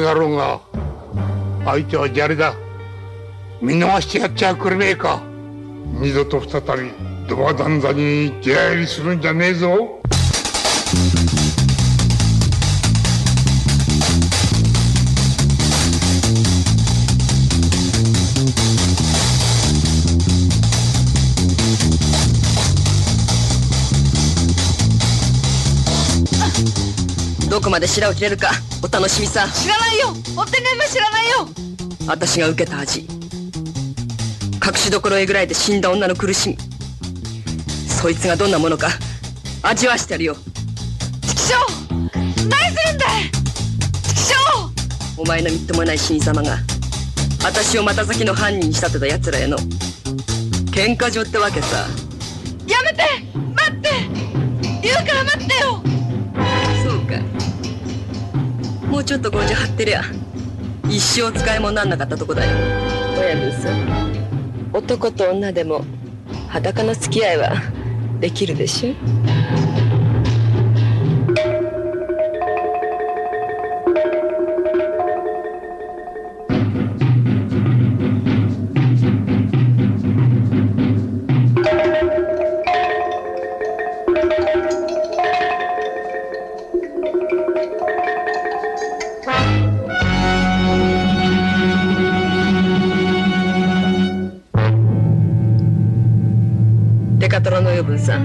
その証書はゴーダの親分さんがお借りした倍の値打ちがありますよ。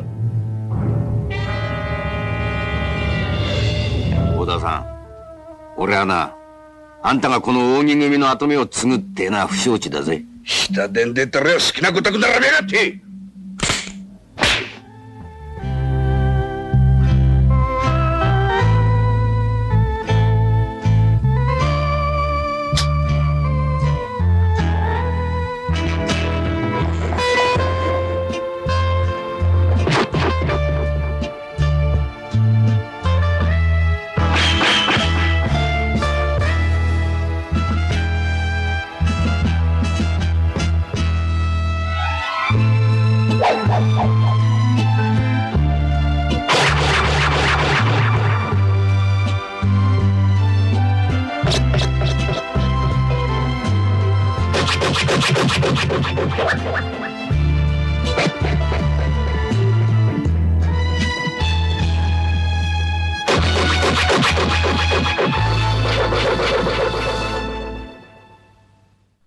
So this film is yet again reteaming of Taro Ishii, the director, who also co-wrote the screenplay for this, and Ariko Ke- Aika, coming back as the same character.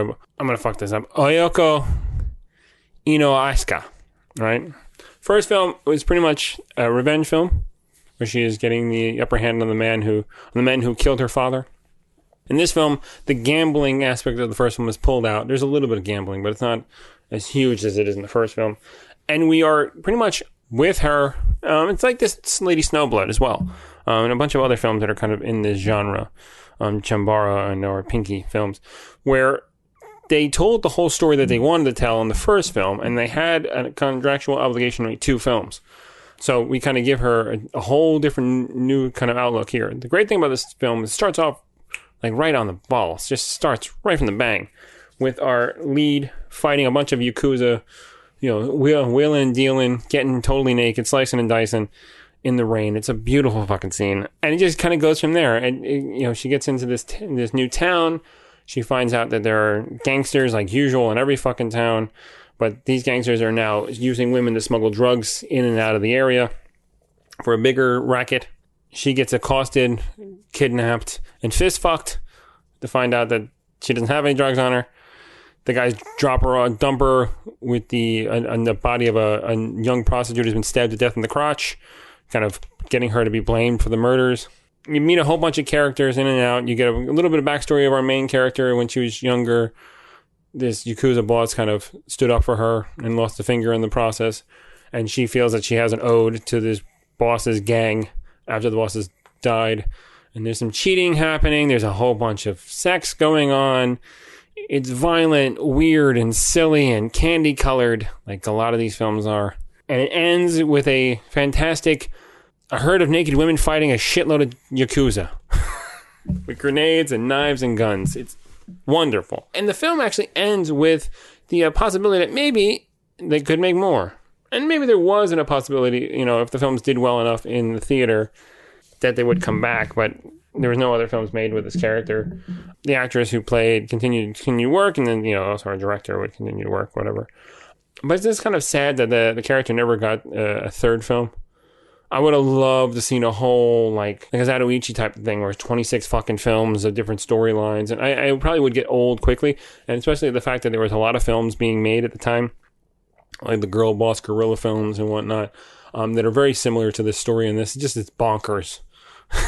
You know, the fact that like the girls kind of like agree to like doing this, and it seems like the only time the girls get killed is if they're not particularly wanting to do this. So they the drugs get smuggled in and they get murdered. Um, you know, some plot holes kind of completely just go apeshit and weird. Um, the most stories about our main character and her trying to figure out what's going on and trying to stop it as best she can. Um, and she does it in the most violent way possible. Like I said, a lot of tits. A lot of that kind of Japanese, we can't show the crotch area, kind of screwy ball, kind of sh- shooting style. I enjoyed the hell out of this film. I liked it much more than Sex and Fury. Um, I think Sex and Fury, because the whole Christina Lindbergh gimmick that was in that film, and it really wasn't about um, the Ochi character. It was kind of about these two characters, um, and it kind of, the whole kind of like melodrama with the Lindbergh character and the the uh, assassin kind of just kind of, I don't know, took the piss out of the film, and this film just kind of just throws all that out. There's no set, there's no like romantic partnership with our main character. You know, there are men in there who are on her side, but they're not wanting to get. They're more worried about her pussy getting cold. It's a it's a it's a it's a tagline that the our main male vil- character uh, says a couple times. He even says it as like the last line in the film. It's silly. It's goofy. Um, there was a D V D release of this a while ago, and I think it's on the Internet Archive, actually. Um, if you look it up, female in the Yakuza Tale. But it's definitely worth checking out. Why not? If you like this, come check out motion picture massacre dot wordpress dot com for more stupid shit in my dumbass voice. Before I shit myself, goodbye. Hey, Godzilla! It's over! You must forgive!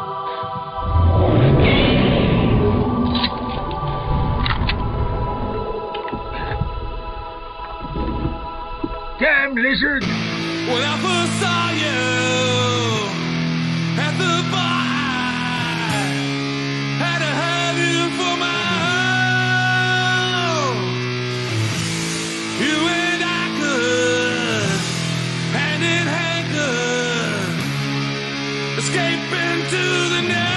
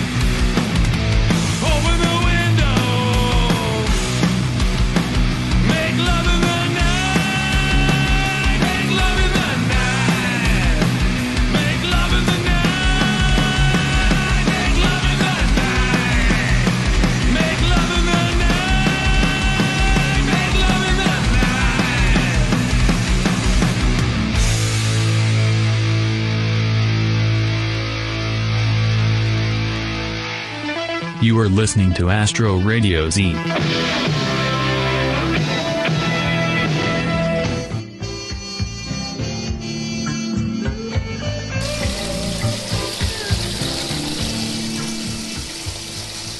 Oh.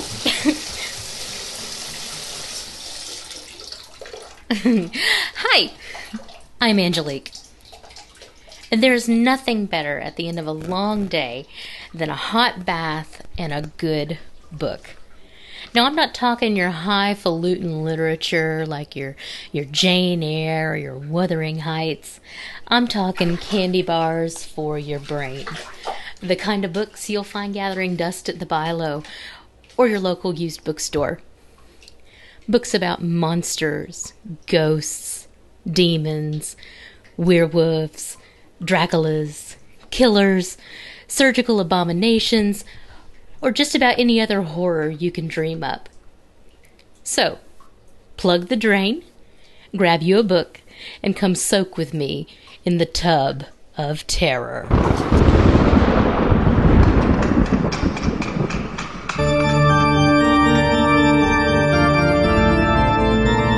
Welcome back to the Tub of Terror. It's me, Angelique, and I am trying to soak away this terrible, awful heat.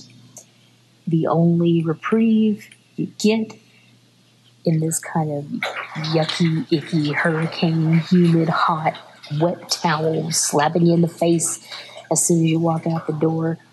You have makeup on, it melts instantly. If you did anything with your hair, just freaking forget it, because you're done. So I just choose to hide away from the heat in my tub with my bubbles and my books. So what are we reading today? We are reading Save the Last Dance for Me by Judy Miller. Uh, we've read some Judy Miller in the past here in the tub, and she's a fantastic writer. This book, however, is wackadoo. I mean, complete bananas. If you take Psycho, mix it with Flowers in the Attic, a splash of Lethal Weapon, and then just a whole bunch of ineptitude on both a medical and police standpoint, you'll get Save the Last Dance for Me.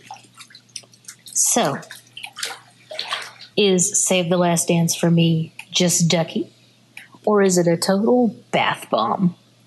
Oh, y'all.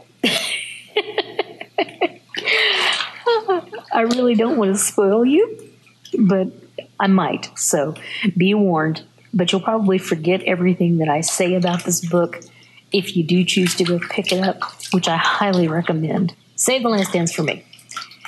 The ballet killer is loose, and he is killing and butchering ballerinas all over Washington, D C He is leaving their toe shoes on and leaving them displayed on the national, what's it called, the national lawn? The reflecting pool? Yeah, just famous monuments, hacked up ballerina bodies. That's, that's the first thing you need to know. So,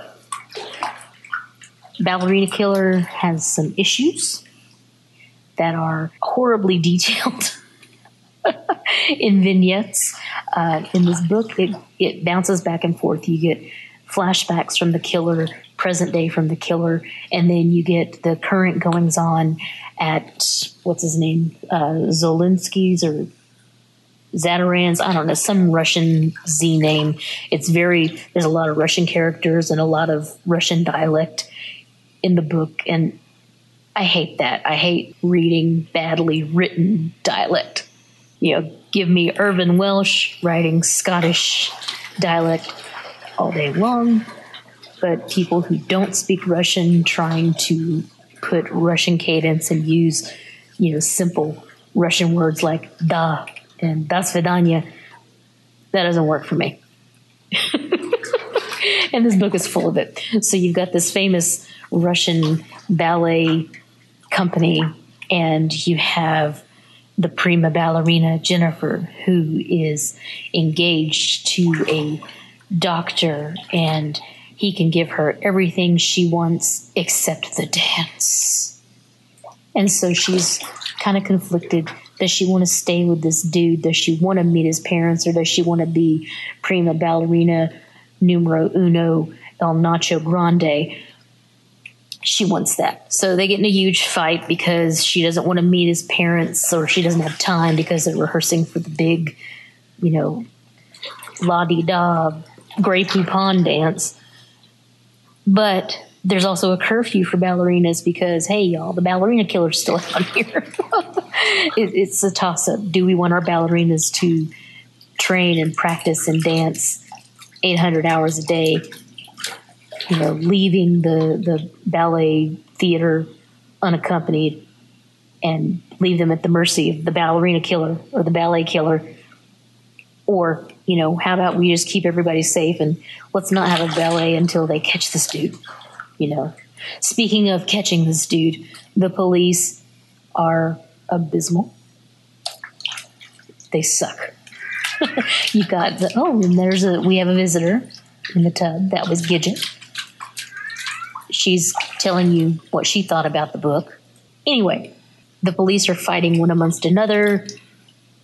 They worry that the killer could be getting inside information.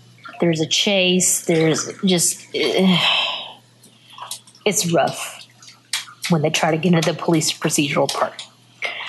I did mention uh, Psycho. So the ballet killer has big time mommy problems. Uh, kind of a Norman Bates-ish sort of situation. He loves mother, uh, but mother treated him super bad, made him dress up in uh, girls' ballerina costumes and dance. And then they also throw in some really just hideous and gross sexual abuse that turns the ballet killer into the ballet killer. But there's a twist. Um, the matricide doesn't happen until the end of the book. uh, there's a whole subplot with the killer once we find out who he is, because uh, he, of course, murders Jennifer's across the hall friend who likes to go out and, we'll use air quotes and say dance with strange men a lot. They make a big point of that. But then, of course, oh, the ballet killer's out, but I'm still going to go out, idiots. But yeah, so Jennifer's on her high horse about wanting to be the prima ballerina. And she gets suckered into having an affair with the pianist. And then she gets taken in and captured by the ballet killer, who breaks his mother out of psych ward and brings her home. And they're basically making Jennifer dance and starving her in like a Buffalo Bill style basement. Oh, Silence of the Lambs. That's another little splash. You want to go in there. But it, basically this is a ballet disaster. And it, it, it, when was this one written? Let me pull the date up because I've got the book here. Don't drop it in the water. This one was written, or published rather, nineteen eighty-one. So it's about that time that it hits this period in the eighties through the mid-nineties of characters in books and movies being ballerinas. Like it's easy and like it's, you know, truly attainable by a whole lot of people, which it is very much not. But anyway, the police finally figure out who the ballet killer is, but it's too late. They've already decided to go after their true target, the head of the ballet company. They're, they're going after Zelensky because it turns out that the ballerina, or the ballet killer, they use the term interchangeably in the book. The ballet killer is actually Zelensky's illegitimate son. And his mom, Charlotte, has been planning this whole revenge thing because Zelensky was a ladies' man and slept with ballerinas in the company. Charlotte danced under Zelensky, got pregnant. Then she got booted out of the ballet company because she was pregnant. Can't dance when you're pregnant, apparently. Well, I don't know that. I'm not a ballerina. I really wanted to be for a hot minute, but then I got traumatized. Not from any horrible things, but my ballet class decided to turn into a gymnastics class uh, one day, and I don't like heights, and they threw me up on the uneven bars, and I wrapped around the thing like a sloth, and they had to take the bar down from the attachment to get me off of it. But that's a whole another story for another time. Anyway, so basically his whole thing was to get Charlotte on stage in the prima ballerina part. Then the ballet killer has some weird duality vision like, oh, who's this old decrepit woman galumphing on the stage? That's not the beautiful ballerina that my mother is. She's stealing my mother's spotlight, and I'm going to shoot her. So he shoots her. Of course, it was his mother who wasn't in ballet shape. Neither am I. Well, again, I could try. I'm not coordinated enough. I'm just not graceful. But then he's arrested and killed, and it's convoluted. That's the, the key word for this book, is convoluted. But is it just Ducky, or is it a total bath bomb? I'm going to say it's Ducky, simply because it's a wild ride and there's a whole lot to wrap your brain around. Again, it's that whole thing about I can tolerate entertainment. I can tolerate good entertainment and bad entertainment. If the bad entertainment is coming from a really honest and heartfelt place, like so many of the movies that we all enjoy, I also enjoy those sort of books. And this book came from that place. You know, you could tell that Miz Miller really wanted to make a chilling crime thriller. And she sort of accomplished that. But I think it's Ducky, and I really think you should read it. I did not spoil uh, who the ballet killer is, just in case you wanted to go and find this book. It's available, uh, and it, you can probably find it at a used bookstore, and I'm sure you can find it online. I lucked out and found it a little bit ago. Well, my water's getting chilly, and my fingers are all pruny, so I'm going to drain my water here. And I hope that you'll come hang out in the tub with me again for our next episode. Same bath time. Same Bath Channel.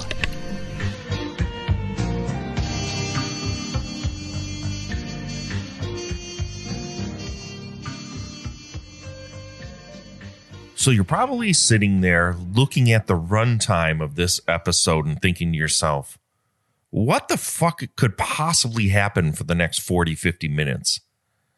Well, seeing how we've already burned through the movie that we are going to discuss here on the podcast, I thought, in true Astro Radio Z fashion, I'm going to start a new segment myself. This segment of the show is going to be called Troma's Hidden Gems. Mostly it comes about because of a vote that we had on Twitter for this episode. We actually put out a feeler on the Astro Radio Z Twitter, and you guys almost tied it up for the votes between what you wanted to hear as the next episode of Astro Radio Z. Blonde Death won, but close behind was an episode on Troma Hidden Gems. Now, there are so many hidden gems in Troma's back catalog, and I hear you guys snickering. Stop it. For real, stop snickering. If you are a true trash cinema fan, you know that even though there are a lot of turds in Troma's library, there are even more truly hidden gems locked away in that vault of just the, the dumpster that is Troma's library. And now that we have Troma Now, and I'm not just doing this because our movie Hole in the Wall is now featured on Troma Now, which you can, you know, subscribe four ninety-nine a month and get it on your Roku or Apple T V or whatever. You can actually watch Troma Now on your T V. Yeah, I'm doing a hard shill for Uncle Lloyd, but it's okay. He's got my movie on there, so I'm going to show a little bit. But because of this, it's so easily accessible now, and the stuff looks great. You have the opportunity to literally peruse and look through this completely unbelievable library of truly underground, snotty cinema, trash cinema at its finest. One of the few libraries of very unpretentious, go for broke, middle finger in the air kind of cinema. And if you've been a fan of Astro Radio Z, you know that's what we're about here. We love this kind of stuff. And I've been a Troma fan ever since I was a kid. That first time I saw Toxic Avenger sitting on that V H S shelf, and it warmed my heart. I had to beg my dear old grandma to rent it for me. I've been a Troma fan ever since. And because of this, man, have I watched a lot of stuff. And I would like going forward, because I'm going to continue watching the stuff that they're putting out now on Troma Now dot com. I would like to go forward and do a segment every single episode that we do where I sit and I give you guys a few movies that I think you should check out, because there are so many streaming services out there right now vying for your dollar that I think you should give Troma Now a chance. Through the short time that I've actually been subscribed and I've been watching it, I've really had a great time. Now, mind you, it's not always good. Obviously, you know that. Sometimes you're going to just stumble across horrible bullshit. But sometimes you stumble across stuff that is so punk and it sideswipes you in such a way that it leaves you with like kind of like a whiplash smile on your face. That's the kind of stuff that kind of reinvigorates me for the underground, and I love that.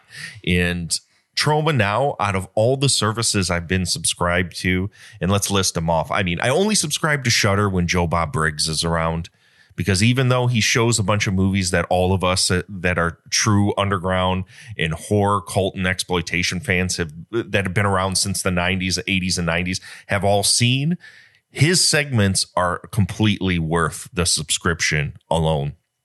So I've done Shudder. It really, like, their catalog has some good stuff on it. Not really my taste, though. I like shitty movies way more than what, you know, Shudder has to offer me. And I had Peacock, which is now the home for W W E. And let's be honest, W W E fucking blows now. And Peacock is basically the glorified Office streaming streaming channel. So if you want to watch The Office, you got you got Peacock. I had H B O Max. Now that Dune's not going to be there, well, what's the fuck the point of me, you know, subscribing to that gimmick? Literally next to nothing. I used to be a fan of Amazon Prime. Now Amazon Prime, they've been booting independent cinema, like low budge, like this truly snotty stuff that I like, off there one by one. And They, it just does nothing for me anymore. I can find all that stuff on Plex now. Plex has slowly but surely been taking all of the rest of the streaming apps and leaving them in the dust. Plex and Tubi and, and Troma Now, they, it's basically what I do for streaming. Obviously, you know, you got Disney Plus because you all, you got to watch those Marvel gimmicks. But that's basically what I got going on here. So today, for this segment of Troma's Hidden Gems, I have a few movies I think you guys should definitely check out. And I'm not going to go super in depth into any of these. I really think you guys, uh, the, the colder you go into these movies, the better. Because as with most Troma, you're not going to expect what's going to come thrown at you at any second with any of this shit. So, you know, buckle up and let's get ready. So here are some Troma's Hidden Gems.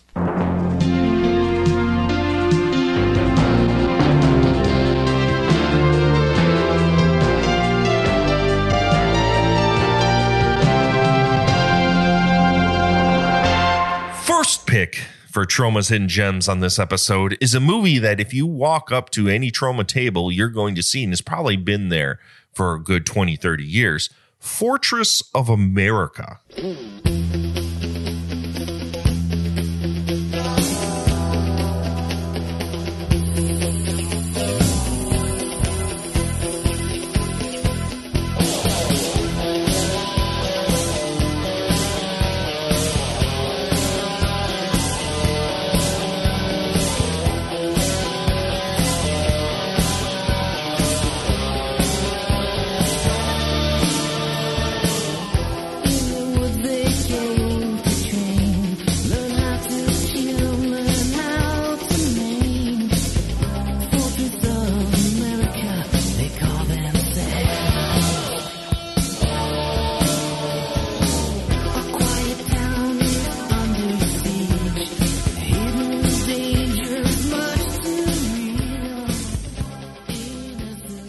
Made in nineteen eighty-nine, Fortress of America is a completely shitty eighties action movie, ripe with ridiculous acting, over-the-top dialogue, in just the most ludicrous, stupid, non-sequitur crap all over it.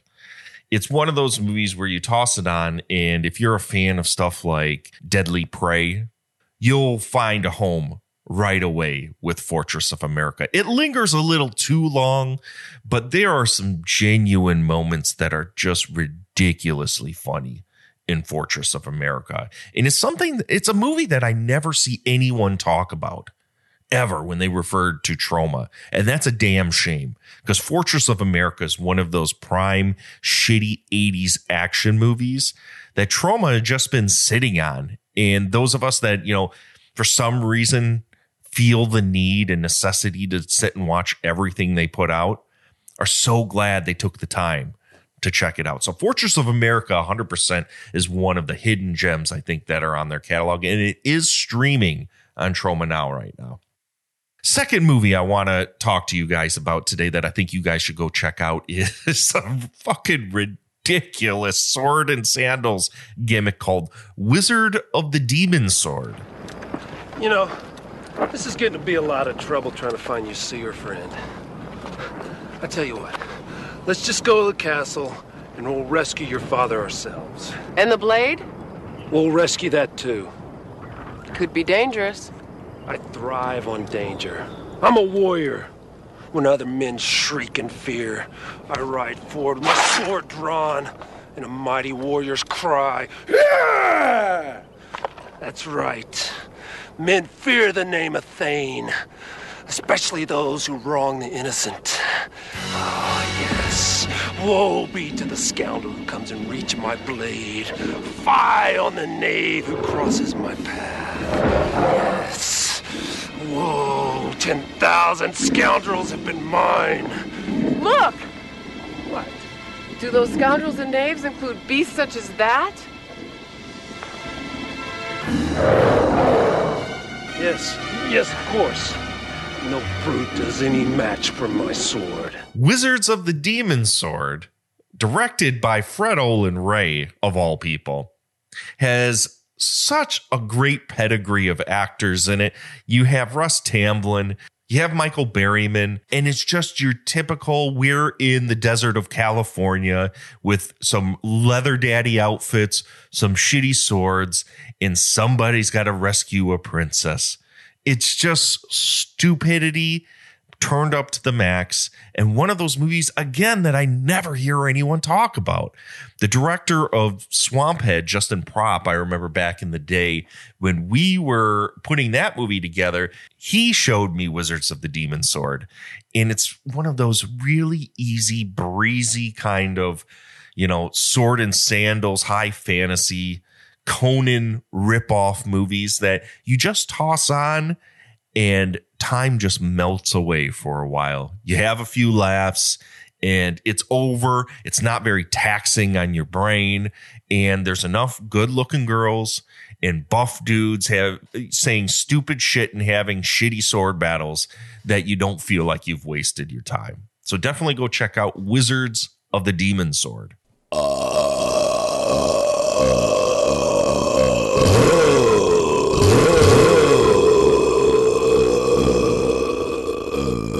Next is a movie that a few years back, Mark the Movie Man and I did this thing in our thirty-one Days of Horror Challenge group called the Turkey Challenge, where you had to pick fifteen movies that were two stars and below. And then we were going to do a podcast on the Patreon about it. And we found this movie. I don't know how I had, it had passed me by, but it did. It was a movie called Dumpster Baby.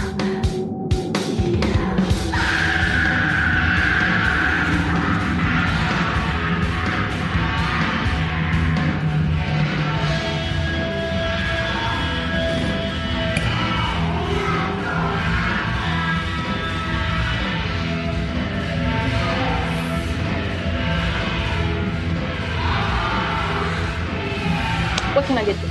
Uh, shot of Jack, please. You got it.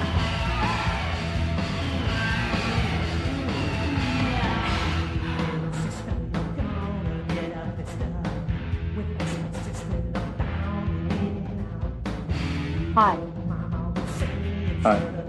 This weather really sucks. What? The weather. Oh, yeah. Real sauna out there. Dumpster Baby, directed by James Bickart and Randy Hill, is one of those movies that obviously had seen Slacker at some point and decided to do a Troma version of Slacker in almost every single way. It's crass. It's gross. It's stupid.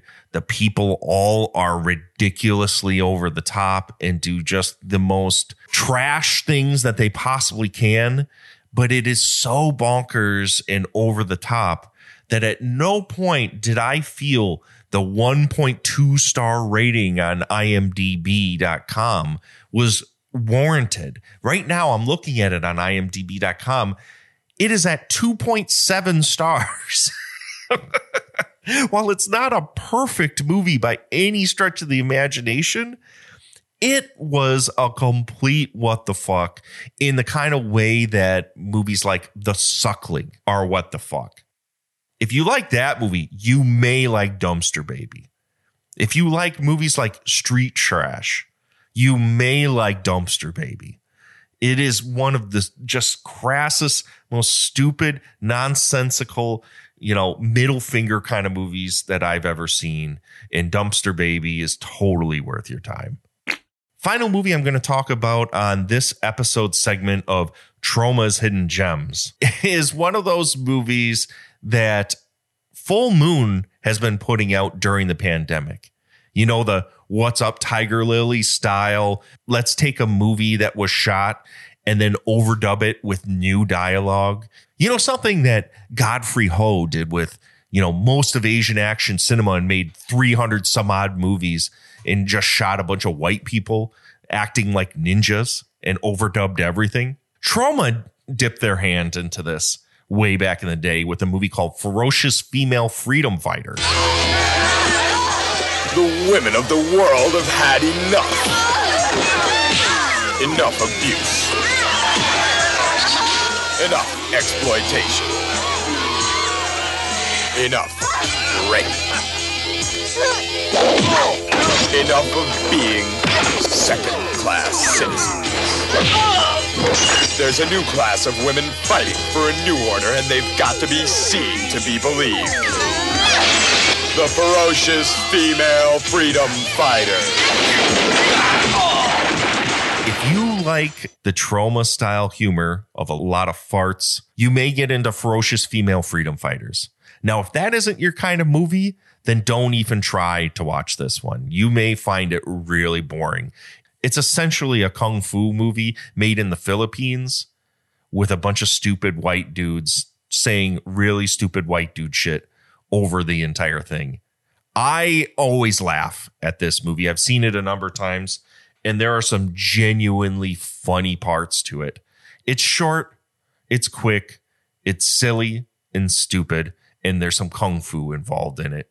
So to me, if you have nothing going on on a Saturday and you're with your bros and it's raining out, but you have some beers, let's watch Ferocious Female Freedom Fighters. I say that is a good way to spend an afternoon. Hey, Denny. What? You just won the contest. What contest? The wet t-shirt contest, motherfucker!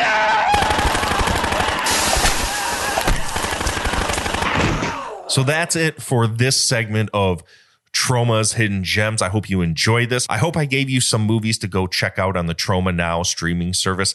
Obviously, other than our movie Hole in the Wall, which is on there, and Corey J. Udler's Incest Death Squad one, two, I D S Rising, Mediatrix, and Girl Who Played with the Dead, all of them are on the service right now. Here are some more things to watch when you're done watching our movies fifteen times. So let's take a break.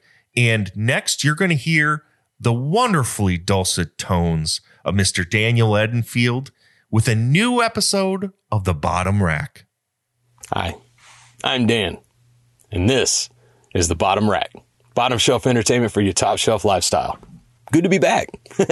How are y'all? I don't even know why I asked. It's not like y'all could answer back. But anyway, but answer back. That's fine. Just go ahead, shout at it, scream at your phone or whatever, especially if you're in somewhere public. Just be like, right at your phone. That'll make for a good conversation starter. Anyway, it has occurred to me that in my time dabbling on the bottom shelf, I have not covered what is quite possibly the greatest ninja movie. I know, bold statement, but I also feel like I need to cover this because this is my favorite ninja movie. As we all know, every now and then I have dalliances with certain themes, or, you know, I'll just, I'll fall down a rabbit hole and just revisit it. It's most notable is a few years ago was my Metal Gear. And, uh, I just, I fell into that whole ten minutes in the future milsim kind of thing. And just ravenously ran through the series. And then I did it with Ninja Gaiden. And it just, you know, comes and goes in spurts. And recently, our dear host and friend Derek watched a certain movie and he was like, how have you seen this? And I was like, yeah, dude. And then I just realized that, you know what? I haven't even talked about it. And sadly, no one really talks about it. So anyway, this is Ninja Assassin.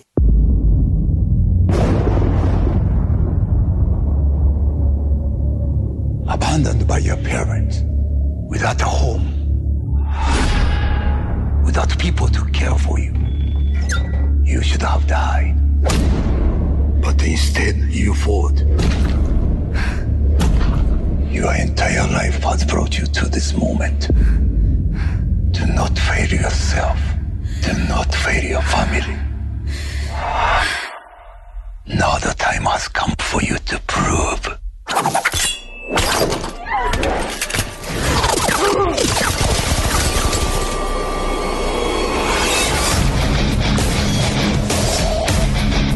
You have made me proud, my son.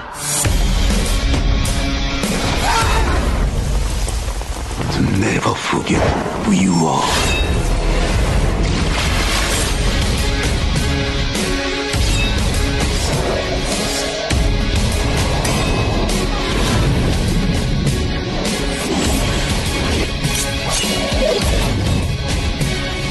You know about them? They won't stop until you're dead. Go now.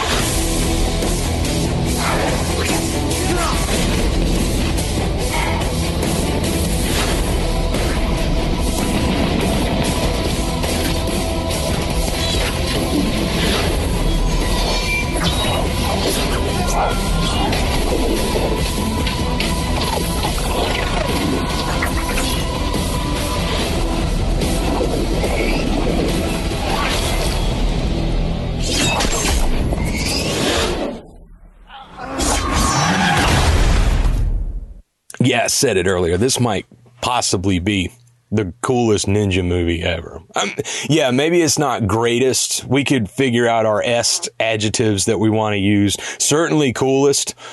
Maybe the greatest. It would depend on like your criteria or how you want to talk about it. I remember this bad boy came to the theater and it had some marketing money behind it, but not much. And maybe with a better deep dive when it's not on this episode.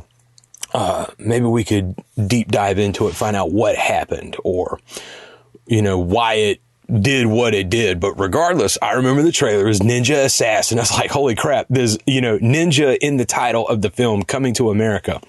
And this was at a time, uh, if you recall, and I, I don't know specific dates or anything. I just, I remember the, the like the mosaic of my mind and my memory around the time is that it was uh Legendary Pictures, and you, you know you had, it wasn't an Eastern invasion as such, but we had movies come out, most notably Ong Bak, The Protector, you know, the movie where the dude runs around and does like crotch to face to everyone like a hundred times in that film. He just runs, he's like, aah! Does his knees to their face, drops them on the ground, and then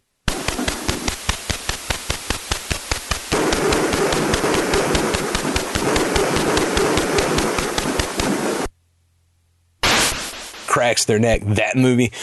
Uh, there were a couple movies that were coming out like that. I think Tartan Extreme might have been around the same time. So anyway, this was right about in there.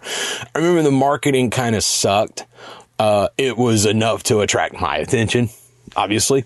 Uh, but on the whole, it just, I mean, I don't know. I don't know what kind of market they were going for. What, maybe a little bit better pursuit in that aspect might have worked. But regardless, Ninja Assassin. Well, let's crack this bad boy open. Let's go ahead. Uh, you know what? I'm going to give a trailer before I even comment on, well, we've heard the trailer, but I'm going to, you know, kind of, let's see if I can give the brief synopsis here before I start doing a critique, because we're going to want to see this. So I'm going to need to cue the music. Hey, okay. That, I mean, what better ninja mu- music than that? So, okay, we got the music. Let's go ahead and pull up a synopsis. And here we go. Trained in methods of killing from an early age, Raizo is a member of the secret clan of assassins known as the Ozunu. After the Ozunu kill his friend, however, Raizo breaks free from them and vanishes. Meanwhile, Europol agent Mika Coretti discovers a money trail linking the group to murders. Raizo saves Mika from his former comrades and joins forces with her to bring down the Ozunu forever. That was pretty cool. That was from Google. I guarantee it's probably better than what was on the uh, the, the I M D B page. Yeah, here we go. A young ninja turns his back on the orphanage that raised him, leading to a confrontation with a fellow ninja from the clan. I mean, but look, brevity is the soul of wit, so I, I won't I won't rag on I M D B too hard. Anyway, yeah, Ninja Assassin. That's so eloquently written by the Google synopsis. That's about it. Uh, I'll get to the basic plot premise in a second. Let's go ahead and get our first impressions. Now, for those similar in age to me, uh, carbon date myself back to, I was born in nineteen eighty. So I grew up in the N E S generation. It's about what I call it because I'm not quite Gen X, not quite millennial. You know, we're somewhere right in that little gray area. So we had everything. We had all the good stuff. Ninjas ruled the playground. You had, we all know our love for American Ninja around here. Okay, thank you. Ninja Gaiden on the N E S. And so, yeah, you get ninja movies. We have certain preconceptions, certain things that we expect, expectations, if you will. The Ninja Assassin cover sucks. Let's just go ahead and be out front and out in the open.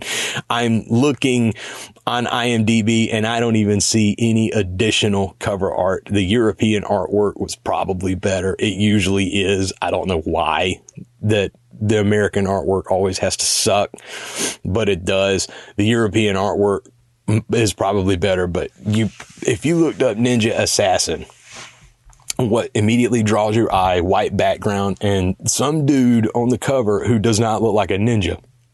Now, he's got action stance, action face, the war face. Arr! He's got that. He's holding a Kurisaga, I think it's called. Not sure is it, or it's probably like a Kuriska, how they would pronounce it. Whatever. It's the thing like the knife with the long chain and then the weighted ball at the other end. You know, that really cool thing. Like, I don't know if you've played Neo, but you know, that thing's pretty badass. Um, or like when you play Ninja Gaiden, uh, the second boss, he's got one of those that uh, on the Nintendo, the second boss, he's flipping one of those bad boys around. So anyway, on the cover, you got the dude in leather pants, leather jacket, and like he's got ripped abs and stuff, and he's doing the ah face, and he's holding the Kuriska, and this underneath it says Ninja Assassin, and right, it's also got a ninja star. Oh, and it's got a really cool tagline though: "Fear not the weapon, but the hand that wields it." So yeah, I mean, it, look. It's even got blood splatters and stuff. It, it's got a real, it, it's very unique. And it, it's, it's not, well, yeah, I mean, I just said it sucked. It's not bad. It's just not, it, it's not good. Let me tell you what's going to make me pick up your movie. You ever seen that movie Ninja with Scott Adkins? Probably don't know it by the name, but I guarantee you, if you picked up the box, you'd be like, ooh, I'm renting that. That's, that's box art. That's how you get someone. This is not. I mean, it is, but look, it's called Ninja Assassin. Put a freaking ninja on the cover. I have really, with this box art, I have no clue what I'm getting into. Fortunately, I'm a sucker for a ninja flick, so I'm going to watch it. They've already got me. But that, again, might kind of be why it didn't go through. So anyway, yes, what you have in the synopsis of Ninja Assassin, that was pretty broad. I love the way this flick kicks off. It's a setup the way you would expect it to be. Almost like Ninja Turtles, which is a good... I mean, that actually, that movie itself was a really good film. But this kind of sets it up almost like Ninja Turtles or even Batman. It does the mysterious superhero setup in that you have your typical, like, drug gang sitting in some kind of warehouse den thing, and the dude's getting a tattoo. And he's getting, like, old school tattoo, like the... old dude behind him sitting there chiseling in with the bamboo shoot in the dude's back. It's just like, sheesh. So anyway, there's some yada yada and then some talk of this and talk of that. And then the guy's like, I know who you speak. He come from shadow and stuff like that. And next thing you know, people just start dying immediately. Once the stuff start happens, it's like four minutes of just, you know, ham-fisted yucking it up. And you you understand immediately kind of the cheesy nature of this sequence. And that's not indicative of the entire film. I actually kind of, I find it funny. It's a uh, misdirection of sorts. Just that really hammy, stupid dialogue. It, it played well. It just, it is what it is. It's what you expect, drugged in. And as the scene progresses, you're like, I wonder if someone's going to die. You've seen this setup before.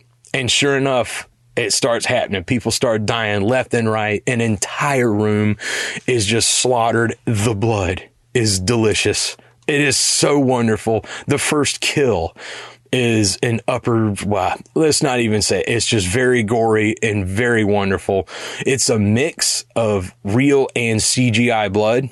I am am a fan of that. I have told y'all before, especially when it's done cleverly or with the right aesthetic. Look, it works. I've grown up playing video games.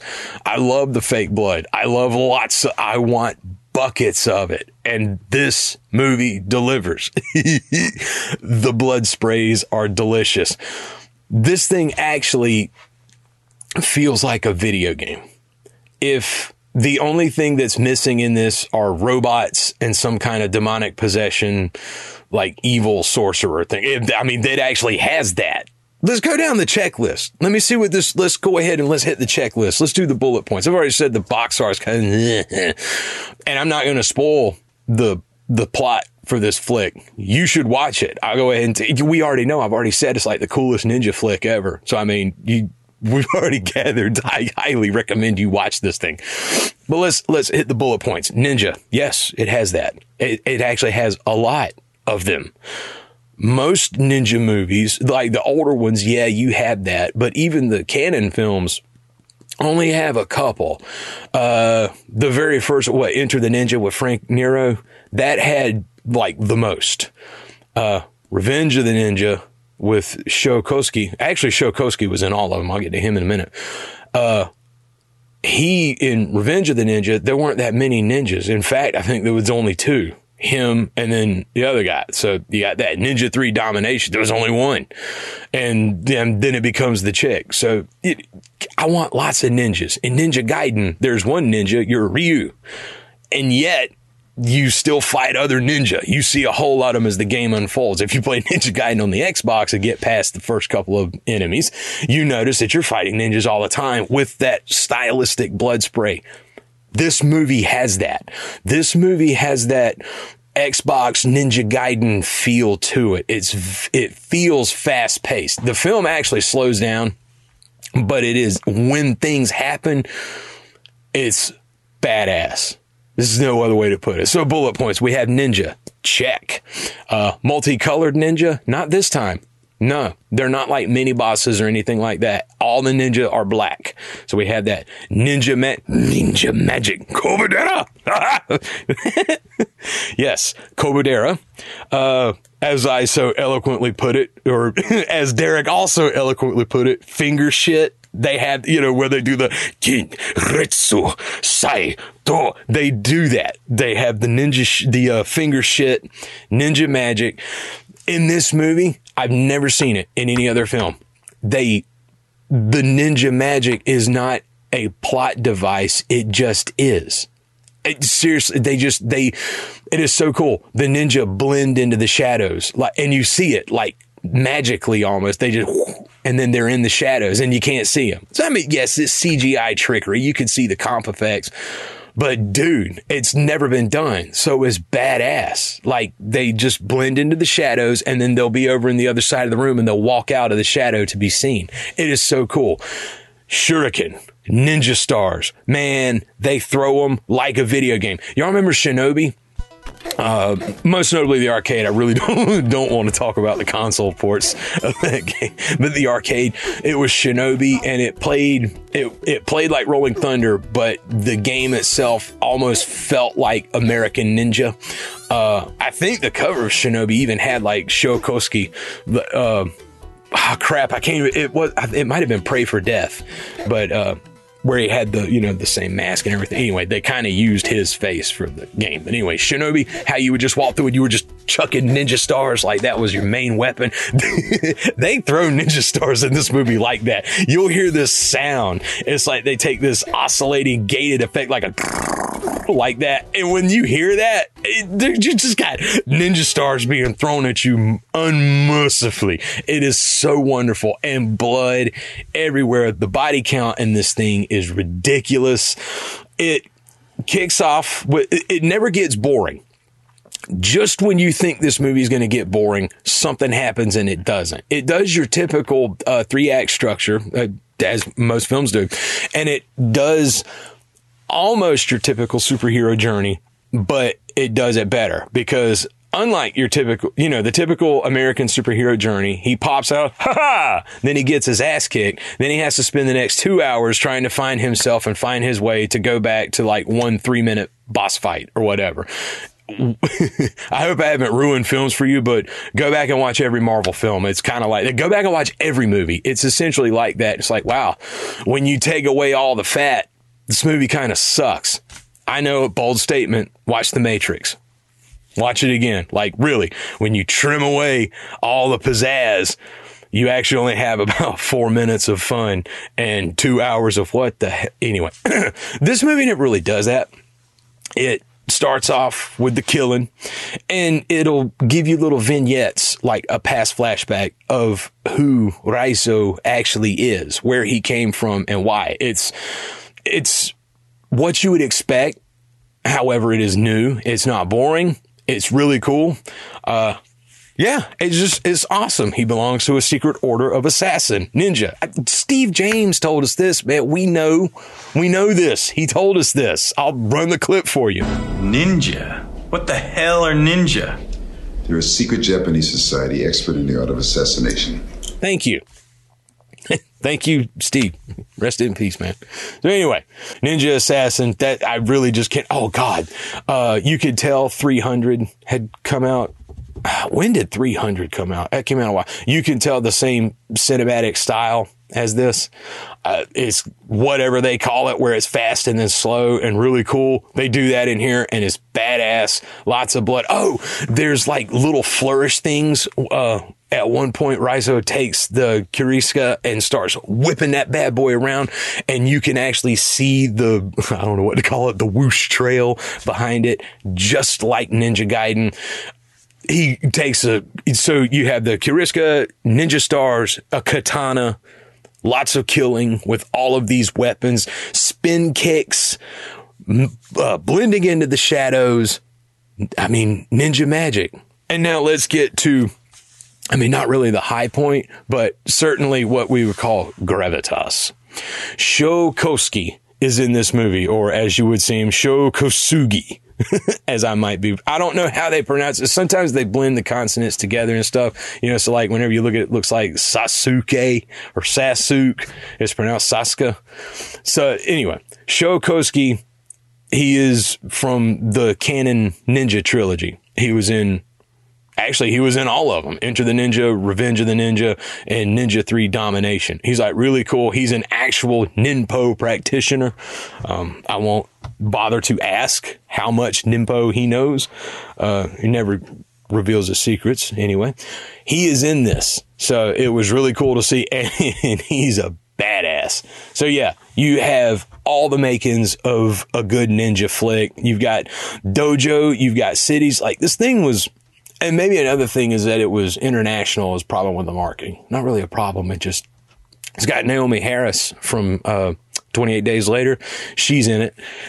It just, dude, I can't really begin. I know it just sounds like all you hear is, dude, this thing's bad. But I am telling you, if you need a good ninja flick, and now I'm a sucker. I will say any ninja flick's a good ninja flick, but well, maybe there's a couple that can kind of uh, watch this one. This is so refreshing. If it did it, its job well. And I know it did, because actually it, I probably watched this is what compelled me like a couple years ago to, you know, say, you know what, the heck with it. I'm going to do a Ninja Gaiden run and, you know, go through the N E S trilogy on Nintendo straight up. It was probably watching this flick, because this does it. It just, it has everything. Like I said, for me, the only thing lacking was uh, cyborgs and like some sort of demonic possession or something. it, I, I know it sounds ridiculous, but just hear me out. Okay. Cause if we introduced like some kind of cyborg thing, and then maybe like an actual mention of a devil worshiping corporate syndicate, this would be the coolest movie in history. I mean, seriously, that's a, this movie is that cool. So yeah, this is a definite recommendation. And I guess, you know, what's my saying? Actually, I know the saying. Uh, oh, by the way, the Wachowskis, since I mentioned The Matrix, they actually were the ones that I think they produced the flick or something like that. The, the Wachowskis are involved in this somehow. And you can tell, because the Hong Kong action, as I, I think, I don't know what they call it. Do they even still call it chop sake? This, this, this isn't really a chop sake flick, because it's just nothing but like straight killing with blades and stuff. Anyway, they were involved. So there's, you know, if you need like their action stamp of approval, they were in it. Anyway, this movie absolutely delivers. I've often said that on a long enough timeline, every flick hits the bottom shelf. I think this...